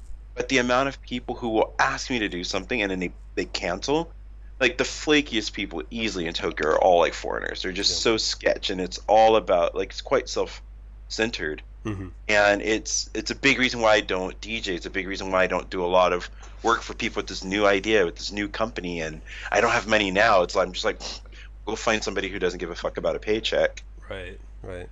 But it's it's Japanese. All the Japanese people I know are when it comes to that, like a friend, like Mhm. not randos that you meet at a bar. Like they're pretty loyal. They're pretty honest when it comes to like planning shit with your friends, and Right. Right. that's been quite enjoyable. That's that's really cool, man. I mean, Oh, that's yeah. that's um, it's really cool that you, we can meet people like that, and um, it's it's funny that the people that flake out the most are either your fellow countrymen or, or um, Right. people, you know, other other foreigners, you know. Right. Um, before we before we end this, I wanted to um, sure, sure, sure. uh, ask you about. Now you do. You said you do freelance stuff on the side. It, Yeah. Um, that's including the photography. What else do you do for uh, freelance? work? So I do a lot of uh, videography, more than photography. Sadly, I've been um, dying to go shoot some pictures uh, recently, but I actually did. Um, I had some friends, uh, some DJ friend, well, a DJ friend and his wife came to visit um, last weekend, and I went around and took pictures of them around their favorite places when they lived here in uh, Tokyo, and they paid for it because they first contacted me a month, two months before. So that was like the first like pro. I'm sorry, um, portrait shots I've done in a while. But I've done a lot of event photography, uh, parties, um, trade shows. um, I went and I did a videography event for a trade show at Tokyo Big Sight Mhm. a month ago. I want to say about a month ago. Um, I this is something that I don't think I even mentioned this, but um, I did a what did you say? Not an interview. Uh, there was like a video message that a, a Japanese politician had to deliver to the prefecture that he represents. Hmm. He wasn't able to make it there because of some uh, things that happened here. But through my friend who helped me get this apartment, he works with like everybody, like a wide gamut of people. But Right. Uh, that politician is one of them. So I was sitting there in this politician's office in across from what the Japanese like White House is interviewing this guy. You may have seen a picture I put up on Instagram of like Yeah, yeah, from the window that. you can see the, the the diet building. Yeah. So I sat there, I set up my camera, I set up my light, I sat there and interviewed this guy. Not interviewed, he delivered his message for 30 minutes. I went to this small office, I edited the video, delivered it to him and all of the people in the prefecture that he represents. Saw this video that I shot and edited. Um, I I mentioned earlier, I think before we were recording, but I shot a music video over a span of like a month and a half. Yeah. It was um, I finished it last night. I delivered it to there's I want to say three or four producers, a rapper, and then another guy who like does the chorus. Mhm. And um, I delivered that to them this morning. After well, I delivered it to them, yeah, this morning. So once they announce that, I'm going to be like releasing it on like my Instagram, my YouTube, and on Facebook. But um, I'm I'm to be honest, I'm I'm very fucking proud of the music video. Like it's it looks like something somebody would pay tons of fucking money for, and I did it for free because I've never shot a music video in my life, Right. and um, Right. I don't think I should charge for something I don't have um, skill or experience in. But it looks like something you'd see on MTV. But Hey, now, like- yeah, man. But now you can use that as part of your portfolio, and you can start charging big bucks after that. You know what and I mean? and this So- is where like you said like exposure Yeah. like these guys musically have quite a bit of experience and the, the whole talk at the beginning they're like how much do we pay you and i was like i'll do it for free uh, we were going to do a trade for a trade because my youtube channel i thought would be bigger than it is today um, i've just been way too busy to really put the time i want to into it Mhm. and I, I asked one of the producers if you make me a, a song i'll shoot your music video which financially a song is worth a lot less than a music video Right. but I was like, who cares? Like, you're- like you're a professional producer, and I'm like a guy who has a good camera and I have editing skills. Yeah. I've never shot a music video, so shooting it was fun. It was just a bunch of drinking and going to clubs and hanging out in VIP with hot girls and drinking all over Shibuya and Tokyo. But when I put it all together and I started color grading and I started editing it to the music, it's a fucking good music video. Like I'm super proud of it. I'm sick of looking at it because I've been looking Yeah. at it for the past like Yeah. two months of like editing it. Like I come home after like a hard day of work, and I'm here at this computer working on this music video, and um, I'm glad that it's done, and they're they're happy with everything I've done, and I can't wait to show it. But that's like it. I want to shoot more like uh, YouTube videos because YouTube, my YouTube, the very first YouTube video I released led to three paying jobs. Well, hell. It was all I had. It's all I had to show for myself Yeah. was what type of video do you have? I was like, well, I've got my YouTube video. hmm Um, I I had a ryokan pay for me to stay at their ryokan. Not pay for me. Okay, so I got to stay at their ryokan. Ryokan, ryokan Japanese inn, Yeah. Japanese style inn. Yeah. I got to stay there for free, and then they took me to this uh, monk bar around the corner, and they bought me a fuck ton of alcohol. Monk bar. To get, like, Interesting. Yeah, it's all run by real monks, and um, that ended up becoming two videos on my YouTube, but that ended up not working out. They're a little bit more conservative than um, my friend who connected me uh, to them. But my very first, only solo YouTube video led to that. Had I not made my first YouTube video, it wouldn't have led to a lot of the video work I've done here. Yeah. Yeah. And So man, like I've your your channel, uh, you know, you just started it recently. I mean that right, right, that right. the the the quality that I've seen is you know blows a lot of people who make videos on the regular out of the water, you know, and and what I found at least on YouTube, man, is people people don't really care about quality. It's just like Ah, like hot button issue shit, you know, clickbait Right. type stuff, and it's Right, like, right, oh man, come on. Like the real good quality stuff out there doesn't get the attention it deserves, except in like in your case, you know, it got it got you three paying jobs. So I, I think, Hmm. Right, right, right, right, right, right. Outside of YouTube, I was paid. yeah, yeah, Yeah. So I didn't get the followers. I didn't get the views. Well, I, I got followers and I've got views, but not enough to start monetizing yet. right. But it did lead to paying work, which I'm I'm hugely grateful for. Yeah, yeah. I mean, and like you said with the music video, putting the work and the dedication into that, that's going to lead to so many better things, you know, down the road. So, Super looking forward to it. Super looking forward to it. so speaking of YouTube and Right. Instagram, which you've mentioned, Right. how can people find you online? And um, how, you know, you you have two Instagrams, is that correct?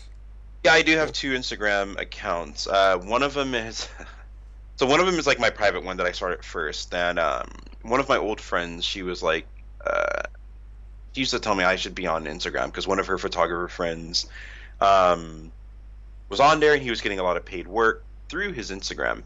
And she was like, "You're a way better photographer. Plus, you're bilingual and you're able to communicate with Japanese clients, and you'll be able to get from there." So I started my initial Instagram account, which took me a lot longer than everybody else Right.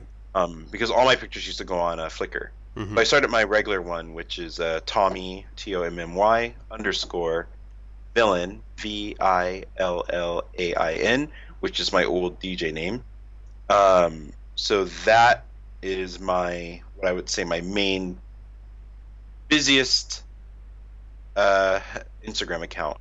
Um, Shay, looking at it, would probably see. So I, I'm trying to say this without sounding like a dick. Uh, I I live. I, I I have to be honest, and it's something I take for granted, but I live quite a.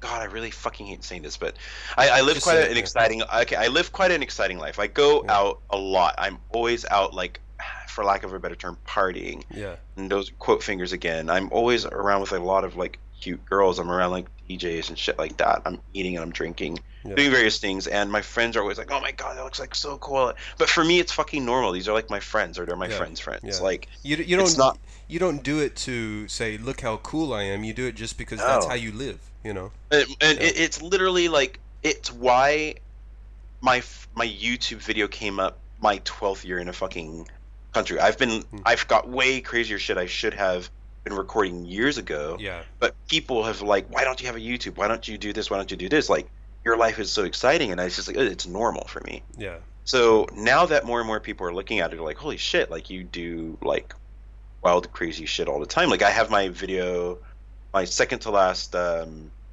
youtube video is me in korea and it's just like uh, my korea trip is just four four days three nights just nuts like first day to like the morning i left and it only tells like half of the story of that trip Yeah. and people are like, "Oh my God, Korea looks great," but I'm like, "Oh, with my two friends that were there, it was a lot more than that. Yeah. And like the last video I released was I was supposed to shoot a video of my friend dancing like traditional Japanese dance, and it's literally just a bunch of us drunk at this Okinawan restaurant before we went to go see my friend, which was this much of the video. So Yeah.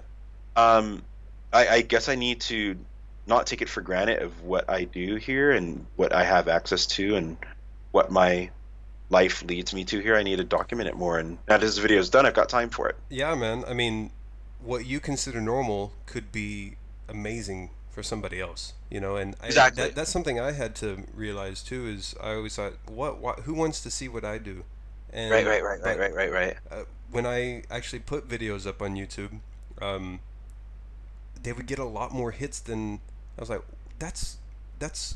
I thought that was a little bit boring actually, but no, there were Right, people right, who were right. interested and would give me compliments on it. I'm just like, okay, but that's, That's so weird. something you got to learn is what's normal for you. It could be uh, co- so cool to somebody else, you know. Right, right. So just it- put it, it- out there, you know. Exactly. I mean, like, you took me to that like YouTube party like Yeah. years ago. Yeah, And I that was not even inspiring to start my YouTube channel because I was like, I live little bit more exciting life than these guys' videos. Like I checked and I was like, wait a minute, like the shit Yeah. that I do, and I still didn't even do it. Yeah. Yeah. I still avoided like the whole YouTube thing, and like I'm not like the whole.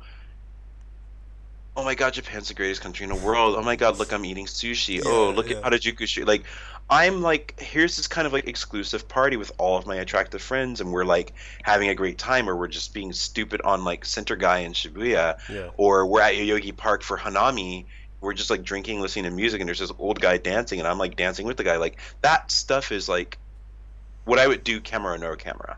Yeah. It's actually scary being like that with my camera, but Yeah. I've got to be a bit more careful. But Yeah. it, it's it's it's something that I think not everybody gets to experience, or you don't see it on everybody's channel. Yeah, yeah, and that's what's cool is you're actually unique in that you're not the guy that's going to sushi restaurants or 7-Eleven and saying, "Look at this this wacky Hello Kitty shit." Right, you know, right, like right, right, you're you're not Fuck doing that, that. Yeah, Yeah, and I, that, I was just that, talking to a guy earlier today on another show about that. It's like, yeah, that's cool if you can if that's your thing, Right. But th- those are like dime a dozen, you know. right, right, and right. Exactly, exactly. If you have something unique, I would put it out there, man. Yeah, Right. Uh, because what I've found putting stuff online is there's an audience for everything, of course, dude. you know, and course, you just gotta put it out there and, and they'll come, you know, and um, right. and a- anything that you have, you can you can either help somebody or inspire somebody or just entertain somebody that normally you normally wouldn't if you didn't put it out, you know. So n- never And- think that your your life is just too normal or too boring to put it out there because someone's gonna find it gonna find it entertaining, you know. Exactly, exactly. One of the biggest, biggest inspirations for me starting my YouTube channel, which I'll, I guess I should share the name for it uh, later. Yeah. But Uh, just, Um, sorry to interrupt, but just Sure, I'll, sure. I'll have all of the links and stuff in the Oh, show okay, notes. So you go ahead and, and, and tell the audience um, when you want, but uh, I'll course, I will have the links for it so people. Oh, I appreciate it, man. Yeah. appreciate it. But uh, what, what I was saying, the the biggest influence I had was Halloween last year. Mm-hmm. Um, I I watched some YouTube channel about how to make uh, specific settings for like a Instagram story sized video Mm-hmm. and how to shoot and all of that. So me and my friends were out in Shibuya where I work, like it was minutes from my office, and we were just out having a crazy, wild night, like everybody in fucking Shibuya. And I was making these Instagram uh, stories, and I was like, "Holy fuck! If I made this like an episode of like my YouTube, it would have been a way better than this 15 second clip Right. on an uh, app that not everybody is using or was using. Well, like YouTube has a much wider audience, so that's something that kind of became a goal for me. And I now have two friends from America who are going to come and crash at my apartment just to experience Halloween because of my Instagram. That's awesome, dude. Yeah. Now, had I done it on YouTube, I'd have other people who aren't my friends coming out to do it. I might have other people who aren't my friends, Yeah. and that's the impact I want. I want people to enjoy what I enjoy out of Japan. Like if you're somebody who likes to go like to music festivals and kind of be wild and you don't care about ninja and anime and manga and robot cafes, like you can get a lot out of Japan, but I think they don't have that image. Yeah, yeah, and that's it's uh, also kind of why I do this podcast is I want to I want to talk to people who do different things in Japan, right. and so it shows a different aspect of Japan to people, and maybe motivates people who would normally think about Japan in a certain way. Maybe like, hey, maybe I should give that a shot. You know? Exactly, dude. Exactly, exactly, exactly. But to fast forward, so that YouTube channel, it's called Twain's World. T W A I N apostrophe S World. So T W A I N Thomas Wayne Adams N Nihon Twain's World, like the movie Wayne's World. So if you don't put the apostrophe, you're gonna get Shania Twain. There's some Sh- Shania Twain uh, YouTube channel, but um, The more you put out, the more it'll lead to your channel. though. yeah, I've got to be a little bit more well known than Shania Twain. But now that this music video is done, I've got a ton of things to uh, put out. So hopefully, I'll get more videos on there. Okay. And uh, so I, I did mention the earlier my main Instagram one. So if you like Instagram stories, or if you like just like what I'm eating in Japan, or the random shit I do on like a drunk night out, which will be tomorrow. and the that Hooter, Tommy- Hooters girls. The Hooters girls, yes, that I've befriended and I've hung out with outside of Hooters. Yeah. Um, just totally, I shouldn't say. Well, I won't say their names, but um, well, one of their names is mentioned on.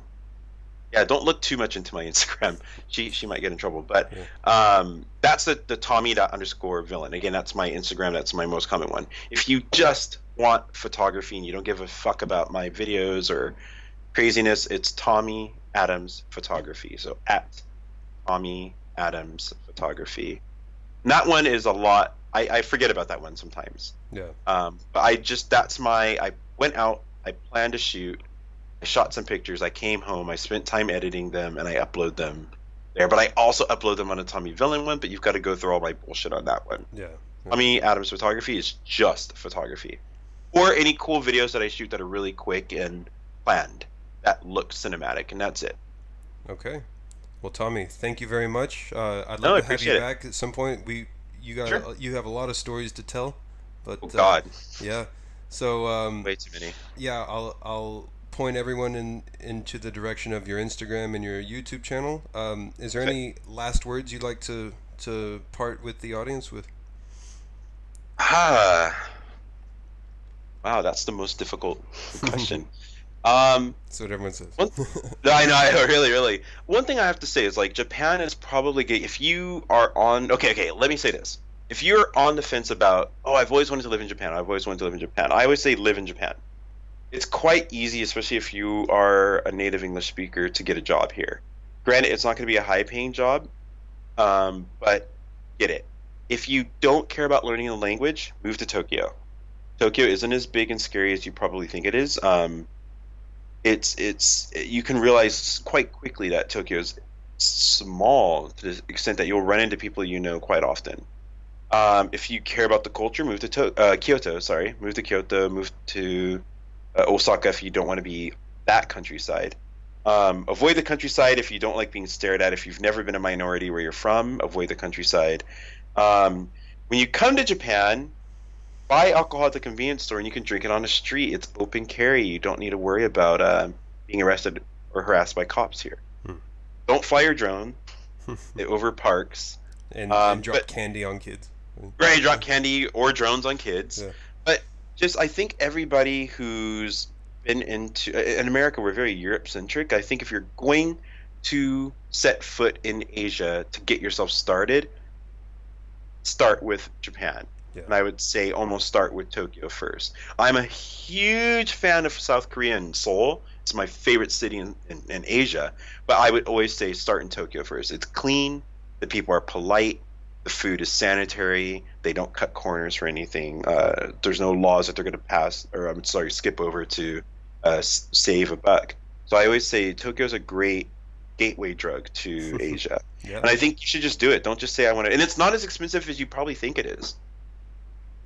Okay. And that's my thing. It's nothing about me. It's just literally I wish more people would come and experience Japan. Yeah. Yeah. Well, you've um, you've sold. I don't really like Tokyo, but you've pretty much sold me on Tokyo right there. So. Uh, I So fucking love Tokyo. Yeah, man. Well, I appreciate you coming on, and uh, No problem. Yeah, love to have you back sometime. Thanks, man. Yeah. appreciate Just ask, man. I'll make time. Okay.